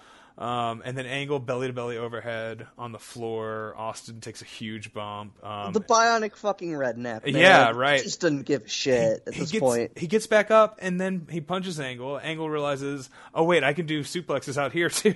like, Yeah. he like has this moment where he's just like, oh, I'll just do wrestling moves out here, you know. Um, Oh damn, son. fucking backdrops him, his fused neck and back again, um, on the floor. And again, this is this is where I realized like this match has like happened like over fifty percent of this match has been in this one space between the ring, the, the the apron and the and the announce tables, like this one side of the ring. They're doing it all right here. Um, yeah, and it's just really well constructed. And uh, Angle goes up and he goes he's he goes perk Angle. Yeah. Um, he does the moonsault. Um, and then at some point, uh, Austin grabs the million dollar dream. fucking great. Like we do the whole back. thing, you know. We're, we're have you ever? I mean, We really run through the time greatest Okada hits. did it. Have you ever been? Have you ever been mad to see someone do a Cobra Clutch? God no, it's the best. yeah. I don't know. I mean, I, I love. I I, just love the Cobra Clutch. yeah. So Jr. says we haven't seen it since the Ringmaster, but So it's a guy called But- the Ringmaster. but seasoned Austin heads, of course, know that he did it at Mania X7, of course. yeah, Um, and then of course Angle does the walk up the ropes. And, Bret, and tries to win the same way Bret did it at Survivor Series '96. we're not allowed to mention Bret right now. Uh, Heyman will be the one who mentions Bret in a couple months that famous promo, but still Right, right, of course, of course. Uh, he was right. Um, was built with it, the Titan Towers was built with Bret's Hart, Bret Hart's blood. yeah, absolutely. Um, I've come, you know what? I like Bret more and more all the time, but especially ever, like, you know what the turning point for me when Bret Hart was? Was when What? I, was when, when I found out, when somebody was like, yeah, in his book, he said that he used to put women in the sharpshooter. Oh yeah, he fucked in the sharpshooter. While he was fucking them, he would put them in the sharpshooter and put his penis in them and fuck them. And I was like, oh, okay. The Hitman. Yeah, I don't know That's why they called him the. Hitman. Yeah, none of it makes uh, like, No, no, uh, it does. sense. It but You know what? You know what? Bret. Bret's Bret's Bret got found- Bret he could finds a way. He could do it. He could do it. I love it. It's my, one of my favorite wrestling stories. Um, also one of my favorite uh, yeah Fucking stories? fucking stories. I guess I don't know. Um, yeah, um, they get we get a we get the three arms down thing um, with the the false KO. Austin gets thrown through the ropes, and uh, I guess I don't know the the whole thing here. We get a third stunner, um, a fourth attempt. There's a big angle slam. Everything takes forever. Love the ankle slam. It's a really Love good angle slam. ankle slam. This is a really pretty one, um, but he takes uh, Angle takes forever to find himself and make the cover. So um, it's a two point nine. Aus- uh, Heyman on commentary with a great call says Austin sold his soul for the WWF title. Imagine what it'll take to get it away from him. Yeah, there's also. Uh, I'm sure Jr. broke out the Stone Cold sellout line a bunch of times, but I, if you if you only think about it, like if you haven't heard that him say that in like uh, 20 years theoretically, then you're like, oh yeah, that is a great line. Yeah, no, Jr. is on in top form in the the entire Oh, that's a- the entire invasion. This is No, this is yeah. sort of peak him. I, I, I think, and as we said, him and Heyman is such a good team. Yeah, yeah. Well, that's that's They're part they're of it too. they're course. obviously complementary in a Yeah. way that uh, Jr. usually didn't allow himself to be with uh, you know just Jr. excited somebody's there and they're like awake. Like like Lawler in '99 is like just dead. Yeah. he's like a, Or- doing commentary next to a zombie, yeah, and he's and he's like comfortable a horny himself. zombie. He's comfortable in himself in a way where he's not feeling like he's overshadowed, like in the Jesse days. Right, right. Yeah. He's not trying hard at all. Yeah, of course, of course. He's a character himself. He's yeah. not just Jim Ross. He's got 2001. that weird face. It's a perfect storm on every fucking level of the presentation. It's just Yeah. wonderful. It's a great. It's a great year for wrestling. Um, yeah. Let's see here. Um, all right. So after the third stunner and the and and the uh, the, the the angle slam, this is when Austin stands up and just randomly just decides to punch Earl Hebner in the face for no reason. So this wasn't off of like a two point. You know, he wasn't like that was three. God damn it, and punches him. He just stands up after a minute and decides, all right, I'm gonna punch Earl Hebner in the face now. Um, he's just like fuck it. I don't give a shit. What I got to do? Yeah. It- it might- Maybe I have to kill a ref to get the ref I want, who, or maybe I just I'm just gonna start killing refs. Yeah, I don't really works for me. know. The planning here is is interesting. I'm not really sure if he if he knew that there was just like a feed of referees. Well, let's let's There's let's a really good. Oh, I don't- I don't want to give Earl Hebner any credit, but there's a really good. I think it's on the first stunner where he looks like he slips in the uh, ring apron, and that that's why he doesn't get the free. For Okay. the, and I'm not going to give Earl Hebner credit because he doesn't not good catch enough of a ref, but he does like catch his leg on the on the I mean, I don't know. Maybe that's a really thing cool they looking. that might be a thing that they you know they lay out to to protect a move or you know whatever. Yeah, I, that's what I was. I this was is a match I- with a lot of thought put into it. Was, Clearly, I I'm wanted- saying. I, I mean, if it, if that's like one of those sort of you know things where you know it's always like it's like Antonio Honda uh, having to crook himself back up after he hits a tiger suplex on Dick Togo. It's like how think- much is that planned? I don't give a shit. It adds to the match either anybody. way. I don't think anybody remembers that. I'm sorry. I care. Go Um, watch Dick Togo for Antonio Honda. um, I'm talking to you, man. I'm talking to you, motherfucker. Okay. Well, I don't remember it. I'm sorry. I remember don't it. Remember individual spots from that match. So, um, the um, Mm. Let's see here. He punches Earl Hebner. Um, Angle hits a DDT, and Mike Chioda runs down to the ring to make the count, uh, but only gets two. Then Austin hits a low blow right in front of Chioda. Um, which is just like you know, Chioda's like, "What the throw fuck?" this match out. Throw this fucking match out. Yeah, idiot. he goes like he's trying to get disqualified, and Mike Chioda's just like, "What are you doing?" And so he just gets up and he hits Chioda with the stunner, the stunner, tells him to fuck up, stummer, hits him with the stummy, it's a tummy ache. Um, he yells "fuck off" or whatever, and he tries to actually drop kick him out of the ring. Chioda's like kind of lingering by the apron, and Yeah. Austin like tries to double like drop kick him both feet out of the ring. Um, and then Austin grabs the title belt. Um, Tim White shows up, and I thought he was going to go for a cover or something on him. I, like, I thought he was gonna, but Tim White shows up, gets in the ring, and apropos of nothing, Austin just hits him in the face with the title belt. It's awesome. Yeah, it's fucking crazy. And like we like we skipped a step in the in the in the part there, you know. Austin's just hit like if I see a guy in the WWF shirt, I'm gonna hit him. I'm just gonna hit him. Right. I'm gonna hit him. Right. Why not? Fuck that. Well, I think the deal with the Chioda thing, I, I like the Chioda one because it, it's like, okay, disqualify me. I beat up Earl Hebner. But it's a WWF I hit the guy. In, ref. I hit the guy in the fucking balls, like, and then he just the third ref is just like, fuck this, and he just hits him in the Well, face. yeah, because. Chioda is doesn't want to de- just de- DQ him because he knows he's gonna screw Angle if he does that. But so he gets so he has that moment where it's like he, eh, maybe it's going through his mind, and then Austin's like, "Fuck this," and then Tim White, and it's like, nope. He he just literally sees the black and white stripes. He's like, nope, get the fuck out of here, fatty. yeah, and he is the fat ref. I could see Austin being mean to him about that. uh, Tim White. uh, yeah, Tim White's the best. Lunchtime suicide. Yeah, he uh, so weird that was a thing. He knocks him out, and then Angle comes up, hits the Angle slam, covers him, um, and then the only referee left, of course, is Nick Patrick. Nick fucking Patrick, baby. um, which I, you know, I had kind of forgotten which steps this match took. Um, but by the by the time Tim White got knocked out, I was like, oh right, of course. And I wasn't sure if it was going to be Charles Robinson or Nick Patrick, but it, I mean, it makes more sense to be Nick Patrick. Um, and he comes in and he counts a one, and then he just gets up and he's just He like, does a full ass Torontis on it, basically. Yeah, No, he, gave him that false hope. That's Yeah. best part. It's like, no, but fuck you, actually. Yeah, he really did. He really looked like he was gonna. He committed to the bit for sure. Um, and then he calls it a DQ. Nick fucking Patrick, baby. He DQs Oh. Austin to save him the belt, and um, Angle is bloody still, and yet he yells no like the Michael Scott gif. And um, He's such a dweeb. it's a really good shot of him yelling no, no, no. And he goes out and he grabs Nick Patrick and he throws him in the ring and he hits him in the face and he locks him in the ankle lock. The crowd like loses their mind. Nick That Patrick really funny ref shirt, the white ref shirt with the that that terrible WCW logo. It was really shitty. Did he he and Earl Hebner wrestled each other?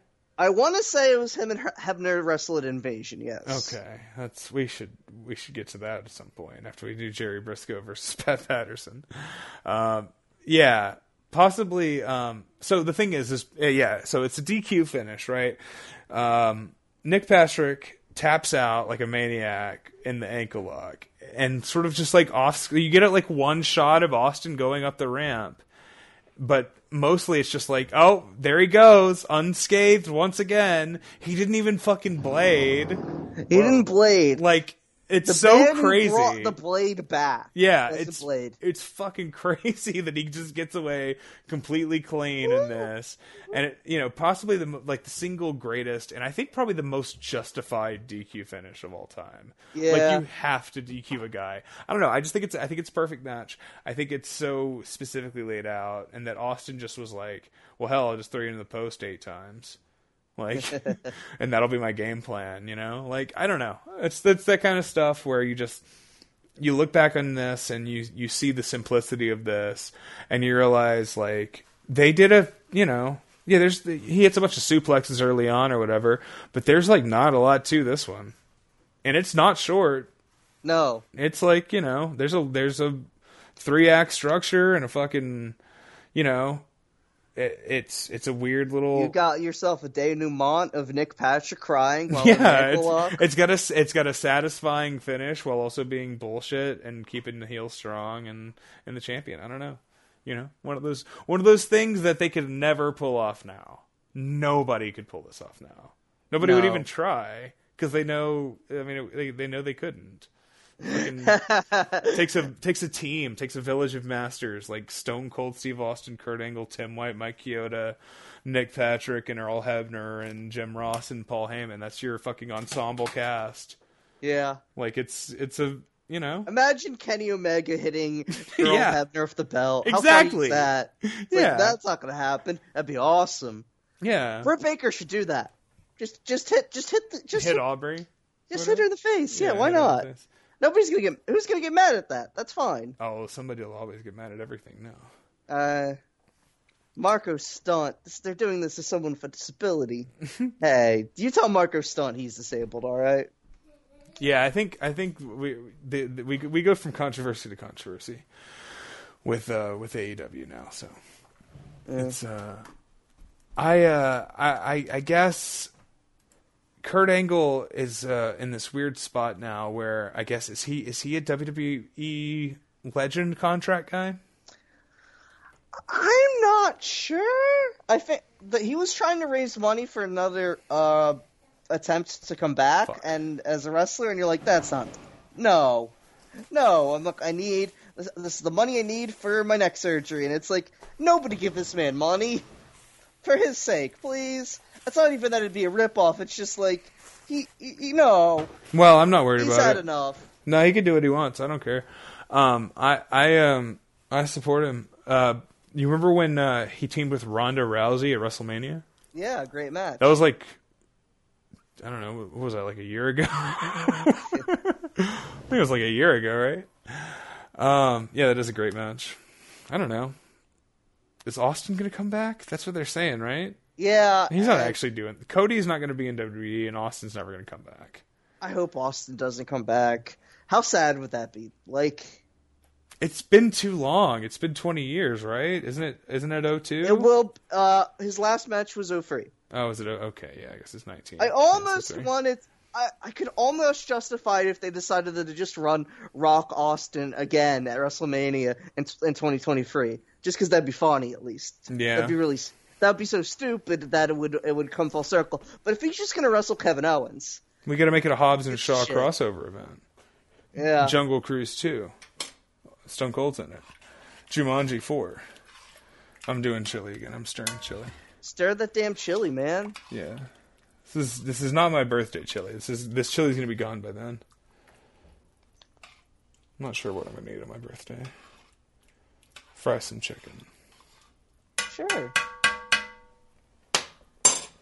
Thank you for listening, folks. Uh, rate, review, and subscribe. Um, I was thinking if if you if you want to leave a review, and I think it, and, and if you leave a review and it's funny, I'll read it on the show. Yeah. Maybe. Why if, not? if that's interesting to anybody. um, you can email us. I forget what the email address is, but you could you could hit us up on Twitter. Yeah. Forget what the at name is. Um, but thank you for listening, folks, and um, we'll be back next week with more of our favorite wrestling matches. Yeah. It's gonna be back next week. we'll man. be back with be more great. yeah with more of our favorite wrestling matches and if you liked this there's uh literally almost 100 episodes There's so many episodes. there's 70 this is episode 73 so there's 72 episodes plus two bonus episodes on the feed if you'd like to wa- listen to those um i recommend every single one of them they're all wonderful and um, if you like this then follow us on twitter again i forgot the ad name Did you actually forget it? it's t- it's touching blood There you go. I forget the um I got my kid here. It's making it difficult.